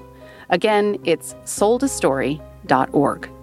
Support for this podcast comes from the Hollyhock Foundation, the Oak Foundation, and Wendy and Stephen Gall. So when you're thinking, hey, you know, why can't Andrew talk better? Or or why can't Tim put out a podcast within four days of when they recorded it? Are they even really talking on Wednesday? How do we how do we verify this? Just remember that there's not multiple producers and reporters and fact checkers and it's just us. So Sound editing brought to you by Tim Kilkenny. Research brought to you by Andrew Hoffman. Clips brought to you by a uh, a free clip clip maker from Audacity via Andrew's computer. Clips also brought to you by a computer purchased at a garage sale by Tim and Audacity.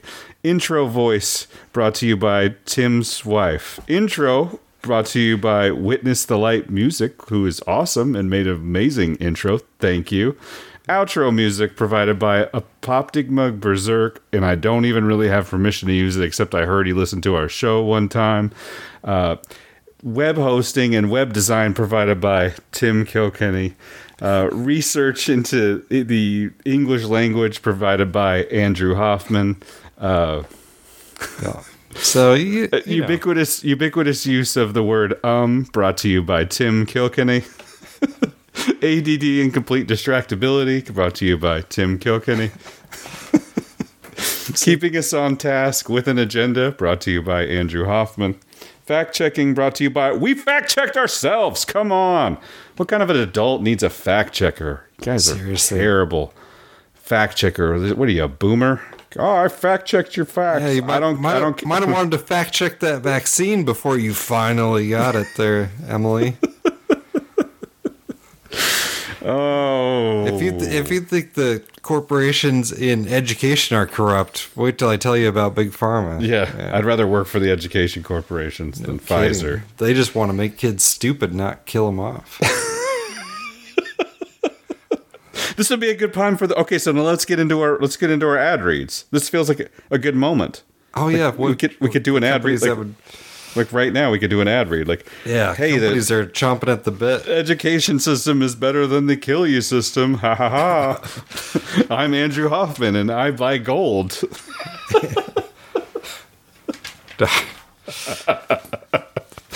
I, I would if I could, I guess, but yeah.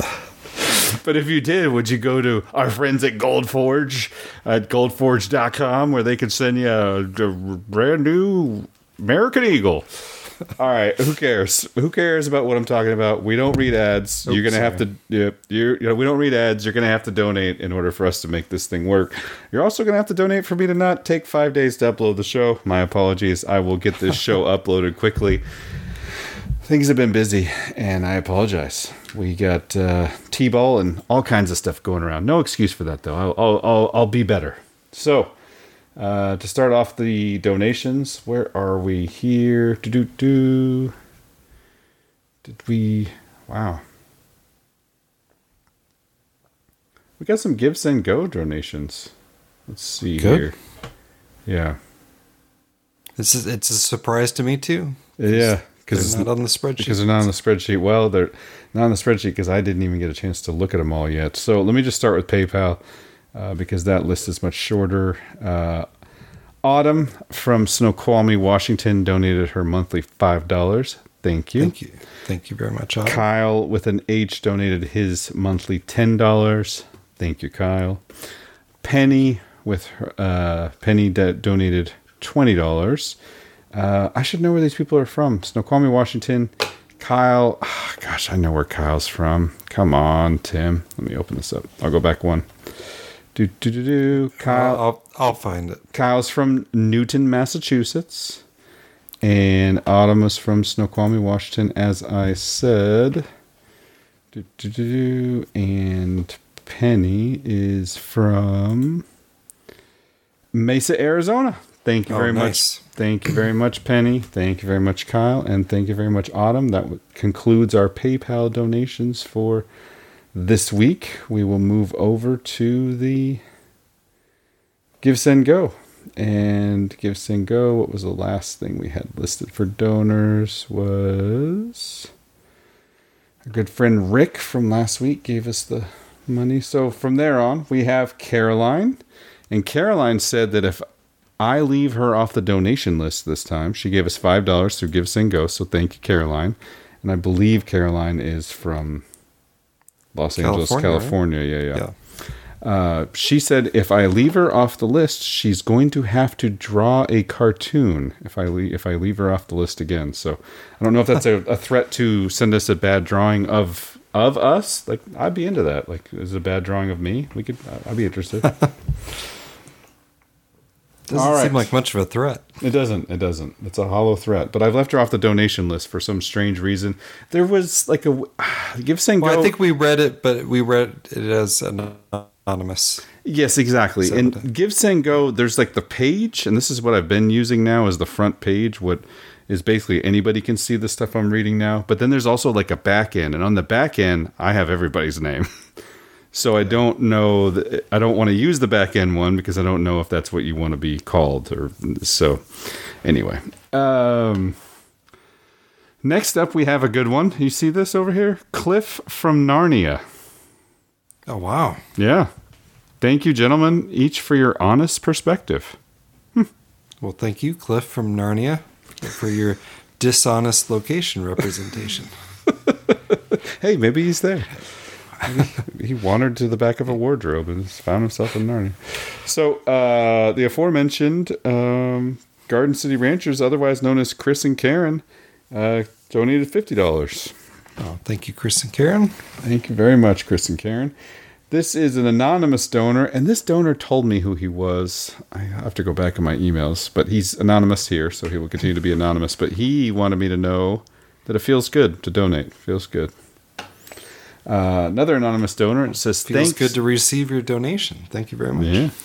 Another anonymous donor for five dollars. Thanks for this great community. Thank you. Thank you. And then my buddy Kyle from Kent, and uh, he said the perfect blend of optimism and doom. Thanks for all of your hard work, Tim and Andrew. It is much appreciated. I have a side note I want to get to after this, by the way. Uh, next up is, and that by the way, Kyle gave us $150 from Kent, Washington. So, Oh, wow. Thank, Thank you, you, Kyle. Then Jonathan, and Jonathan says, Hey, I'm from Northwest Arkansas. Hey, guys. So that was $5 from Jonathan. And then, of course, we had Danny from Medford, Oregon, who gave us $25. So thank you very much, Danny. Danny. Appreciate you.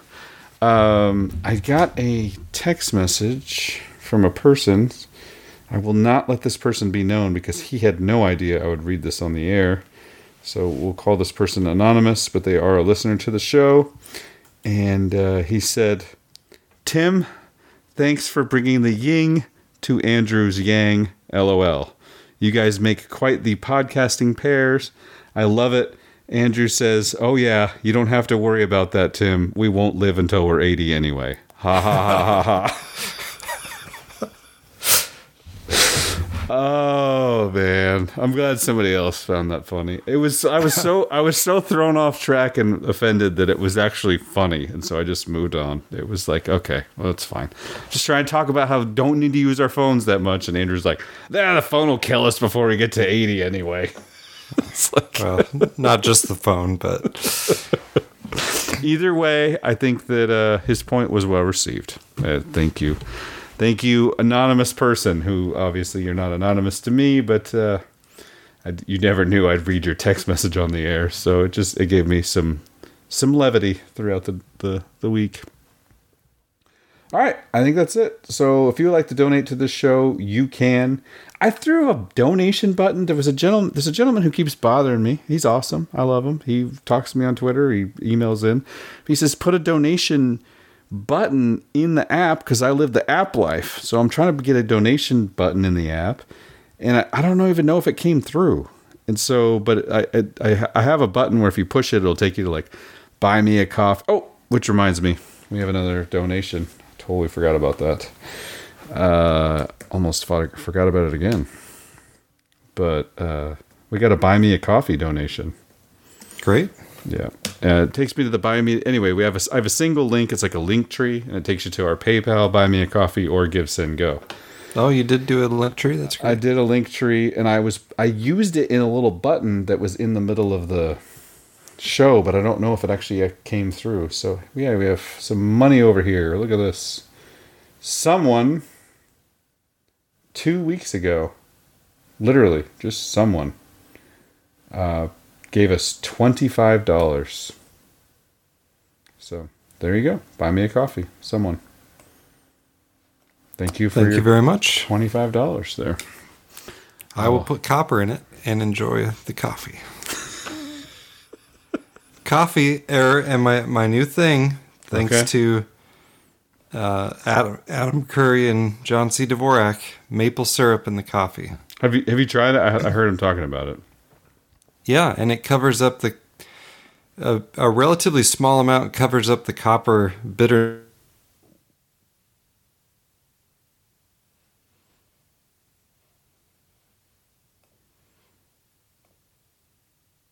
So there's a co- uh, old school maple syrup in in a couple months, so I have to go get some of that. All right, you cut out and then you came right back. So it covers up the bitterness. Covers up the bitterness. And I was saying that the uh, co-op over there in in Edmond, Mhm. your neck of the woods, well, a little north of you, Sure. uh, they're getting in some some fresh, straight out of the tree maple syrup. So made the old-fashioned way. So I'm I'm excited to try and get some of that and and work that into the coffee routine. So. Yeah. I, well, I've been doing I've been doing some interesting stuff too with my diet, training for the marathon coming up at the end of April. Man, it's getting close.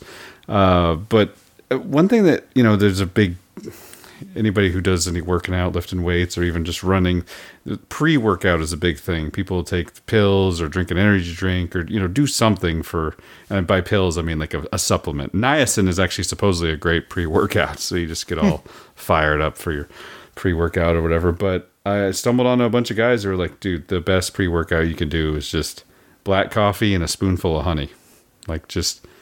Because I guess it just gets Yeah. it's, it's like nature's glucose, nature's sugar, nature's you know, Yeah. and it, it it's not like a huge crash. It gives you sustained energy and carbs, and sometimes Well, there- I, I have it. There's a run. reason why the promised land was the land flowing with milk and honey. Yeah, no, I know it. I think of the same thing. Samson finds the the honey in the carcass. I mean, it just uh, there's a lot of spots in the Bible where honey's mentioned. I'm like, eh, should I eat this giant, or should I eat this like super processed goo that's going to be supposedly a pre workout that's good for me, or maybe just take a spoonful of honey? In the long run, Yeah. which one do you think is going to do more damage? It seems like uh, good quality honey is more readily available around here. Yeah, I, I agree. I understand. I, I totally agree, and I have no idea why. Lots of raw honey and Yeah. just I have a sp- I had a spoonful uh, in this tea I'm drinking here. It was from a local place, and my wife keeps a lookout for them too. And there's just little spots around here, and it's good. You know, good prices. It's great. It's great. Yep. And I think you'll need it as spring comes because there's a lot of weeds around here, a lot of things to be allergic to. So I know that helps with it. Yeah, yeah, it is supposed to help with that. Well, hopefully we don't have another endless sickness. Uh, youngest daughter's doing pretty well. Finally, she's Good. finally over the gunk and and she's happy as a clam. she she's pretty happy when she is pretty messed up and sick Mhm. still, but when she's not not feeling miserable from that, she's rocking out to songs in the car and having a good old time. She blowing kisses at at Cubbies. Yeah. mm, Pat. That's what she said. Mm, Pat blows a kiss. So It's awesome. It's awesome. So, um, I, I was. I'll say this. Uh, one thing, another thing I've noticed, kind of keeping in touch with different people via Twitter, or even through this podcast. I feel like I my month long sickness and that turned into pneumonia was ahead of the curve. Feels like a lot of people I know over this last month or two have been, you know, have had some family member sick for extreme for you know extended periods of time. Yeah. where somebody in the, it's like almost like I had it first ish, but anybody I know with kids has really been struggling with like bugs going around and stuff over the last few months. So praise the Lord, we went through it, and hopefully it doesn't come back, and we don't have to go through it again. But it, it I don't feel as bad about or weird about me being sick that long. right. You were not the only one. I was definitely not the only one. It, it it seems like other people got it just a little bit later. So very strange, very interesting. Anywho, what what do we got? We got a, we got a few more things before we get out of here. What do we got next? So I'll, I'll plug. I just put out a Substack, which is Project 86, the best rock band on the planet. You put out a Substack.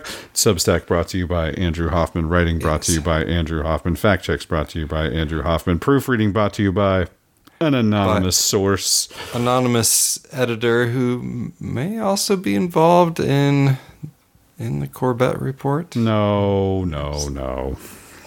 Just maybe. So, Project 86 versus transhumanism, part one. And as part of the research for that article, You listen to a bunch of rock music. well, there's, I mean, that's the the video, but Andrew Schwab, the lead singer, I listened to some interviews of his, and one thing that he brought up was this uh, stupid podcast from uh, Lex Fridman and Ray Kurzweil. So the Lex Fridman podcast, apparently very famous. I've never listened to it before. And interviewing Ray Kurzweil, who is the transhumanism singularity guy. And so I I forced myself to get a couple clips. So we've got Ray Kurzweil, clip one on simulated biology. Let's listen to this this genius. for example, to issues like simulated biology, where it can uh, simulate many different things at once. Um, I mean, we, we already had one example of simulated biology, which is the Moderna vaccine. Um, and, and that's going to be now the way in which we create uh, medications. But they were able to simulate what each example of an mRNA would do to a human being, and they were able to simulate that quite reliably. And we actually simulated billions of different mRNA sequences, and they found the ones that, that were the best, and they created the vaccine. And they did, and talk about doing it quickly. They did that in two days. Now, how long would a human being take to, to simulate billions of different mRNA sequences? I, I don't know that we could do it at all, but it would take many years. They did it in two days. And uh, one of the reasons that people didn't like vaccines is because it was done too quickly. It was done too fast. Uh, and they actually included the time it, it, took to test it out, which was 10 months. So, this, so they figured, okay, it took 10 months to create this. Actually, it took us two days. And we also will be able to ultimately do the tests in a, in a few days as well. Oh, because we can simulate how the body will respond to it. Yeah, more and more. Now, that's a little bit more complicated because the body has a lot of different elements, and we have to simulate all of that. Uh, but that's coming as well. So ultimately, we could create it in a few days and then test it in a few days, and we'd be done. Uh, and we can do that with every type of medical, in, you know, insufficiency that we have. So curing all diseases. Yeah. Um, yeah. Improving certain functions of the body, supplements, drugs for recreation, for health, for performance, for productivity, all that. Well, that's where we're headed. Because I mean, right right now we have a very inefficient way of creating these new medications. Um, but we've already shown it, and the Moderna vaccine is actually the best uh, of the of the vaccines we've had, uh, and it literally took two days to create. Uh, and we'll get to the point where we can test it out also quickly. Man, this miraculous drug that's killing people all around the world only took two days to make. That's great. uh, where to start? Uh, probably the least important part of that clip, but did you notice how Lex Fridman said drugs for recreation oh. instead of instead of like recreational drugs? Which uh, there could be kind of a you know Freudian element to that too, but recreation, transhumanism, singularity, the AI taking over everything. So they he just claims oh yeah, we've got it all figured out, and the Moderna is the best vaccine that's ever been made. And we did it in two days because we used a, a, computer, amazing to simulate everything, and we and we won't even have to do what he's talking about testing. He's talking about no longer needing to do human trials because we'll just run it through the AI simulations a few billion times, and it'll tell you whether it's safe or not craziness. Yeah. And then to the the lack of awareness because this was not that long ago. I mean, it's not like you know people have probably listened to this months ago, but not that long ago. And just to be so oblivious to the fact that uh, no, it's people aren't upset because the vaccines were put out too fast. They're upset because that was just the narrative under Trump. Like, oh, they're rushed. I don't know if I can trust them or not because it's Trump and warp speed and what have you. They're upset because they know someone that died suddenly and took this junk.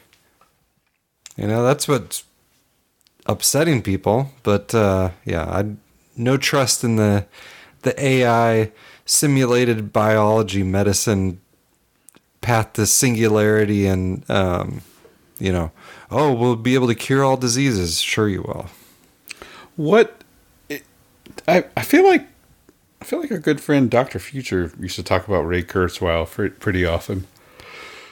I could just hear his voice like saying the name. Sorry for the yawn. It's getting later but uh it's just saying ray kurzweil. I don't know. Yeah i mean he's been around a long time and and you know the people have been buying his baloney for a long time too. He's a genius, so, Andrew. You know, it, it, you could tell he's getting pretty old now, and I wonder why he chose 2045 as the date of the singularity. Could it be that he knows he'll won't be around to for people to tell him, "Dude, you're wrong"? Like, okay, it's it's like the the preachers that get media attention because they predict the date of the rapture. Is he old enough? Has he has he reached the? Uh, um, oh shoot! I forgot what I was to say. Go ahead. No, I I don't have much more to say. I mean, it's pretty obvious what I think of, of that clip and that interview in general and transhumanism. But if you aren't clear and need a little more transhumanism bashing in your life, that you might check out that article or the the Substack. All right. Should we play clip two? Tidbit on the first computer? Yeah, I just thought this was actually interesting. I hadn't heard it before. I don't know if you had or not. So yeah, go ahead and play that. You know, w- once we can amplify our brain with computers directly, which will happen in the 2030s, that's going to keep growing. It's another whole theme, which is the exponential growth of computing power. Yeah, so looking at price performance of computation from 1939 to 2021. Right. So that starts with the very first computer actually created by a German during World War II. Mhm. And you might have thought that that might be significant, but actually the Germans didn't think computers were significant and they completely rejected it. Did you know that the first computer was invented by a Nazi? I didn't. That's weird.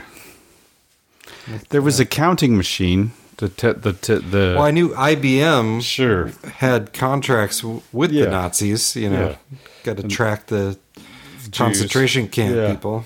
And they used punch cards, so it wasn't necessarily a computer. Yeah, well, it was. Hmm. Yeah. So, according to Kurzweil, and of course, you know, he knows everything.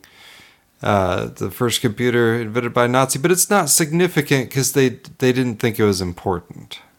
Like, okay, or you know, alternative views of World War II and what happened to those Nazis and how most of them ended up in the U.S. government and NASA and conjuring up demons. Wait, what? Yeah, just you you wonder what demon had the the idea for the computer. idea for the computer or planted into the. There's literally demons in a computer. You know that, right?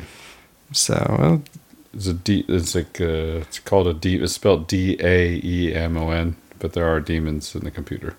Hmm. Yeah. Seems like not something you would intentionally put in. You wouldn't want any So- demons in there. Yeah, I mean, obviously, I can't use a computer a lot. Is a computer that uh, multitasking computer operating system a daemon is a computer program that runs as a background process rather than being under the direct control of the interactive user. Hmm. So that's where they got the term D A E M O N. which is kind of a, which was the spelling of demon like Shakespearean era. Really? Yeah. So you're saying Francis Bacon put demons in the computers? I don't, I don't have clips from the, the sermon you sent me that had the interesting Francis Bacon stuff. We we'll save that for a future future episode. Yeah. But you should thank people for sending you sermons. You Yeah. the call and I apologize. I, I apologize. I wanted to thank everybody. There was a few people I put out the call to get some sermons for my runs in the morning, and I got a couple of people who sent some in from the same preacher, which I thought was odd. But uh, appreciate you guys sending them in, and send send any more in that you find good. I got some time to listen to them, so Good deal. Yep. All right. Well, that pretty much that does it for my clips. Let me see if I've got anything I really wanted to talk about. Uh, just an interesting Alex Jones is right category. The Sure. WikiLeaks put out a tweet today. The CIA worked with UK intelligence officials to turn microphones and TVs into listening devices, as well as targeting control systems used by cars and trucks. Well, there you that came out of Vault 7. It was a new tweet. They linked to a CBS story that talks about the hacked Samsung TVs. Hmm. Um, but that's like from clear back in 2017. So Wow. I have had smart Samsung TVs for five to eight years. And you know what I've never done? I don't know. What have you never done? Connected them to the internet. Oh, okay. Because there reached a point where it's like I don't want a smart TV, I just want a dumb TV, and then I'll use a my Apple TV box or my Roku box or whatever. I'll just use that for the because I don't want the TV itself to be connected to the internet. I'd rather have a box that I use because it's just not as the interface is always weird, and then there's like some like They actually use like an admitted program to help with uh, ratings to like see which who's Right. wa- who's watching what Had- with the smart TVs. How do you keep it from being connected to the internet? I mean, I know you use a. I never connected it. Yeah, but you gotta if you got a Roku or whatever it connected. No, no, no, no. I, I connect the Apple TV or the Roku to the internet. No, that's fine. I do that. But the TV, a lot of them have cameras and everything on them and stuff. I don't connect them to the internet. Yeah. The TV itself. but anyway, um, so yeah, just get you know because five or six years a while back they were like there's there was no more dumb TVs. You had to get a smart TV. It was like oh okay cool.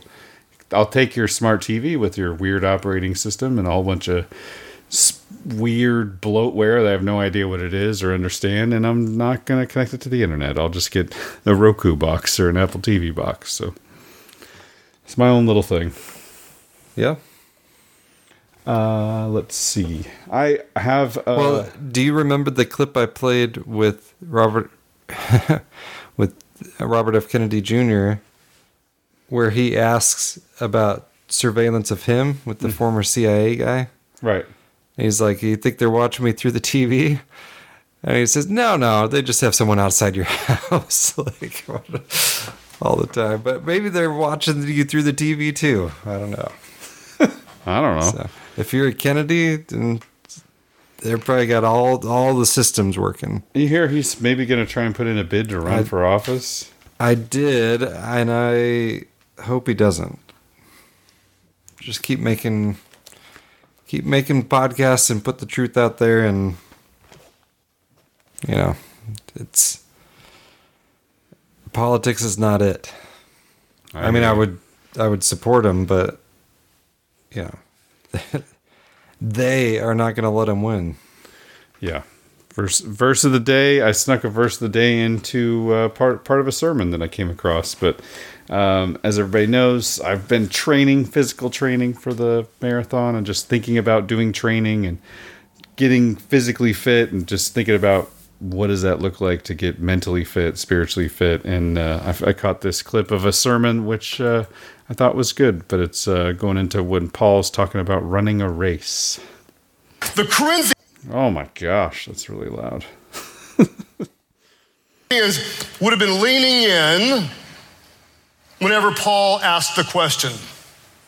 Don't you realize that in a race, everyone runs, but only one person gets the prize? So run to win. Now, watch what he doesn't say. He doesn't say all athletes are disciplined in their trying. Notice that. What does he say? All athletes are disciplined in their what? In their in their training. Stop trying and start training. They do it, these athletes, they do it to win a prize that'll fade away. It was literally like reef, like the reef will literally wither up and die. That's what they're gonna do for this reef um, of uh, leaf, leafy reef.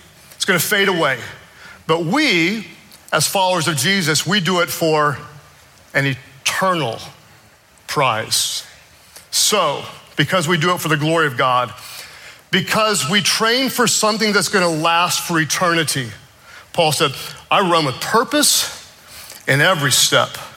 I'm not just shadow boxing, I discipline my body like an athlete, training it to do what it should. Stop trying and start training. I just thought that was good. He went on a big rant before that about how when you ask people how they're doing or what they're doing in Christian life, they're like, "Well, I'm trying to pray more. I'm trying to read my Bible more. I'm trying to trying to." And he's like, let's "Just start looking at it like you're training, like you're training your physical body, like Paul talked about, like training to run a race. Just, just make time. Read the Bible a certain time every day. You know, try to pray or not try, train, try pray every day. Just make the time, and it's like you know." I like the idea of training your spiritual mind and your yeah, training your Yeah. spiritual mind like you train your body, setting aside time to to get that training in. Yeah. And uh, speaking of, well, weak transition, but uh, I was going to say, speaking of athletes, uh, Novak Djokovic, you know, healthy enough to win the Australian Open, but guess what country still won't let him in? United States? United States. Is his name Djokovic? His last name is Djokovic? Yeah. Ah. Interesting. Interesting. So they were the pretty much the last country, as far as I know, that's still keeping. You could come in if you're a citizen and don't have a vaccine, but not if you're not a U.S. citizen. Hmm. So just got to keep everyone safe from the COVID. Yeah. Or something. Or something. Well, all right, man. Well, I think that's going to wrap it for us, yeah? Yeah, I've got some Jacques Ellul quotes if you want them, but we don't. Oh no, sure. the- Words of wisdom. Let's do it. What do we got for for uh, Jacques Ellul? What's he gonna What's he gonna tear down today? Uh, let's see. This is specifically from the meaning of the city. Uh, got the a link to that in the Substack article. He's got a book called The Meaning of the City, which kind of lays out the role of the city in the Bible, which is mainly to uh, replace man's need for God. So this, um, and he he points out that the first builder of a city was Cain. Cain Hmm. is completely dissatisfied with the security granted to him by God, and so he searches out his own security. He will satisfy his desire for eternity by producing children, and he will satisfy his desire for security by creating a place belonging to him, a city. Um, Cain has built a city for God's Eden. He substitutes his own for the goal given to his life by God. He substitutes a goal chosen by himself. And the scriptures tell us what man wanted to do when he created the city, what he was hoping to conquer, and what he thought to establish. And this narrative of the origin of the city is essential, for we see there in its purest state and express simply the feelings of the builders. Such feelings are no longer evident in our modern day when the prodigious complexity of the world hides the simple plans of the never changing human heart. Which I think that's. There's a lot in there. And it's like, when you boil it down, man, everyone is like what you were talking about. We're either training ourselves to follow God, or we are working just as hard, but in the opposite direction to get away from God and to prove that we don't need God. And that's the whole transhumanism thing and Ray Kurzweil saying, "Oh yeah, we can cure all the diseases with the supercomputers and it will merge with them and what have you." It's all it's a false false hope, false salvation. Uh, and we need God. And so Absolutely, the- yeah. That's the you know like we've we've said before, you you will worship. You'll either worship God or you will worship very much the opposite of God. So Absolutely. Yeah. It actually just kind of struck me. Maybe that was why. I think we might have figured out why we weren't fooled by COVID. Um, I think just recently with COVID, the, the war become actual physical harm being done to us, um, at least blatantly, and people are becoming Right. aware of it now. But I think that actually might be what's going on. Is you and me and our listeners have always known that we were at war in our minds. We were at war for our minds for this this whole time. America is a weird place now. You know, it's like you you can, you can get food. You will get the basic necessities, even if the government has to give them to you. They will give you they will give you food. They will give you a place to stay. They will even give you a cell phone. But that's not the struggle. The struggle is not to live because there's abundance of crappy food and and bad lifestyle out there, which is easy enough to just live. No, the struggle is for the space in between your two ears. And we've Yeah. known that And I think we've always exercised our minds in that direction. It's a weird time to live because we're not fighting an external king like in Babylon or something like that. We're actually fighting for the space in between our own two ears. And that you and I have always known, and, and our listeners at least are know now that this that is the most valuable real estate, and that that is what is tr- we're truly overcoming in a day to day basis, being bombarded through all of our senses to try and hijack that space. And like the pastor talked about in that clip, just taking the time to to train yourself to okay, I'm going to read my Bible at this time every day because this is what works for me, and I can make that time, and I can not be looking at a phone, and I refuse to let uh, the world invade that space. And, and, and this is the time I'm going to pray, and I refuse to let the cares of the world invade that space too, because this is important, and this is how I want to start my day, or end my day, or do my lunch break, or whatever it is. But we knew we knew when when COVID came out, it was okay. This is we're, we're used to this. You're you're coming after our minds. You're trying to trick us into doing something. We're not going Right. to do it. It- Andrew and I are just not going to do it. I bet a lot of people who listen to it too are the same way. As soon as you start doing that, we're just not going to do it. It's just Right. immediately. Yeah, you see all the you see the propaganda. Yeah. You see the tricks. Yep.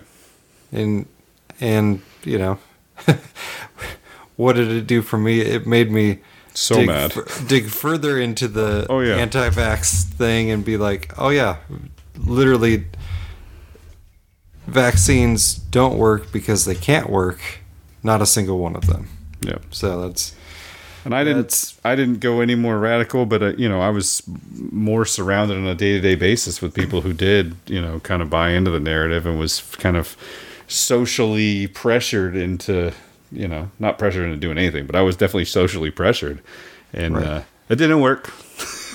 yeah, it didn't work when I was a little kid. It didn't work when I was a teenager. It doesn't work now. I don't. I, I it's, it's uncomfortable. I don't like it. If I had to choose between being socially pressured by my peers and not, I would definitely choose not. I'm not like a superhuman, but I'm not gonna. I'm I'm not gonna change. You know. Yeah. Yeah, and it's man, I have you seen that meme? I, I I could probably express things worse than I could a few years ago, but man, I I can see it. You know, I can, You can see it better. Yeah. Yeah. I can see it way better. And there's it all fits together. Like It it, all fits together on the propaganda lie side and It it, all fits together on the you know, God created the world and everything in it. And this is all a trick to make us forget that that happened. Yeah. Make us think So- that there's something else going on. I'm I mean, chemtrails. Yes, what is I the think chemtrails a- angle? I've been noodling on that too. Like I know Well- it's part of the huge agenda. part of it is just to hide the sky, man. I mean, you start looking at the sun and the moon and and the firmament up there. Yeah. And it's like, really? I mean, spinning water ball through space? Half a million miles an hour or whatever we're supposedly moving? Really? Yeah. Because it seems seems pretty still out there and almost like it was very much designed. so Yep, yep. Have you seen that meme where the guy's standing there in front of a whole group of people and he's like, "Yep, you are all wrong." yeah, or, where they're like, "What are you saying that we're all wrong?" Yep, yep.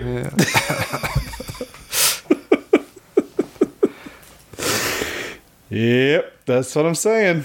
And that's a that's the thing. Like the Scott Adams, like, oh, the anti-vaxxers got lucky this time. It wasn't luck, man. because they're so stupid. It's like, no, you did no. You didn't ex- you didn't experience it. You want to deconstruct it Monday morning quarterback it afterwards. You didn't de- you didn't feel it. You didn't know what it was like throughout. Yeah, didn't wasn't That's- luck, man. It was not not luck. And it was and it shows, you know, that like we always go back to with the oh, I'm blanking on his name. Uh, the pastor who did uh, Artur Pawlowski. yeah, Pulowski, where it's like, you know, God separating people and get off the fence. And we're that process is still very much playing out, and it's been a surprise at who's on what side of the fence in some cases, but I certainly don't want to go to the other side. So No, I will not be going to the other side of the fence. Yeah.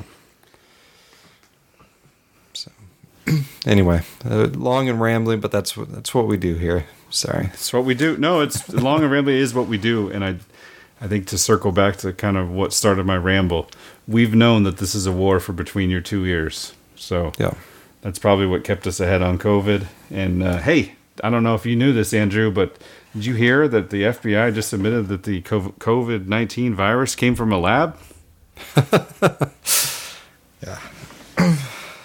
I don't know. When did we call that? Was it Mar- May? Ma- April? I'm gonna say April or May. What do you think? April, May? We could probably go back and find it. Probably April Of 2020. of 2020. Yeah. I mean, it, yeah, it was it was very much obvious then, and that was before getting into well, that's actually a lie to cover up all the stuff that was going on in the US and the whole paradigm is a lie to cover up what actually is happening. But yeah, it's but I'm glad, you know, it's okay to talk about now. And like you said at the beginning, pretty soon it will be what do you mean no one ever said it didn't come from a lab Yeah. Yep. They are literally memory holding this before our very eyes. I gotta stop saying literally, but they are memory holding this before our eyes. attempting to Yeah. Rewriting history as they go. and that's uh, another part of that rewriting history is oh you know what? Those covid vaccines they you know what? They were bad. They're not good like the normal childhood vaccines. They there's a a warring faction of the mRNA bros versus the traditional vaccine pharma pushers that that's where you get Paul Offit saying, "Oh, I probably shouldn't get a booster."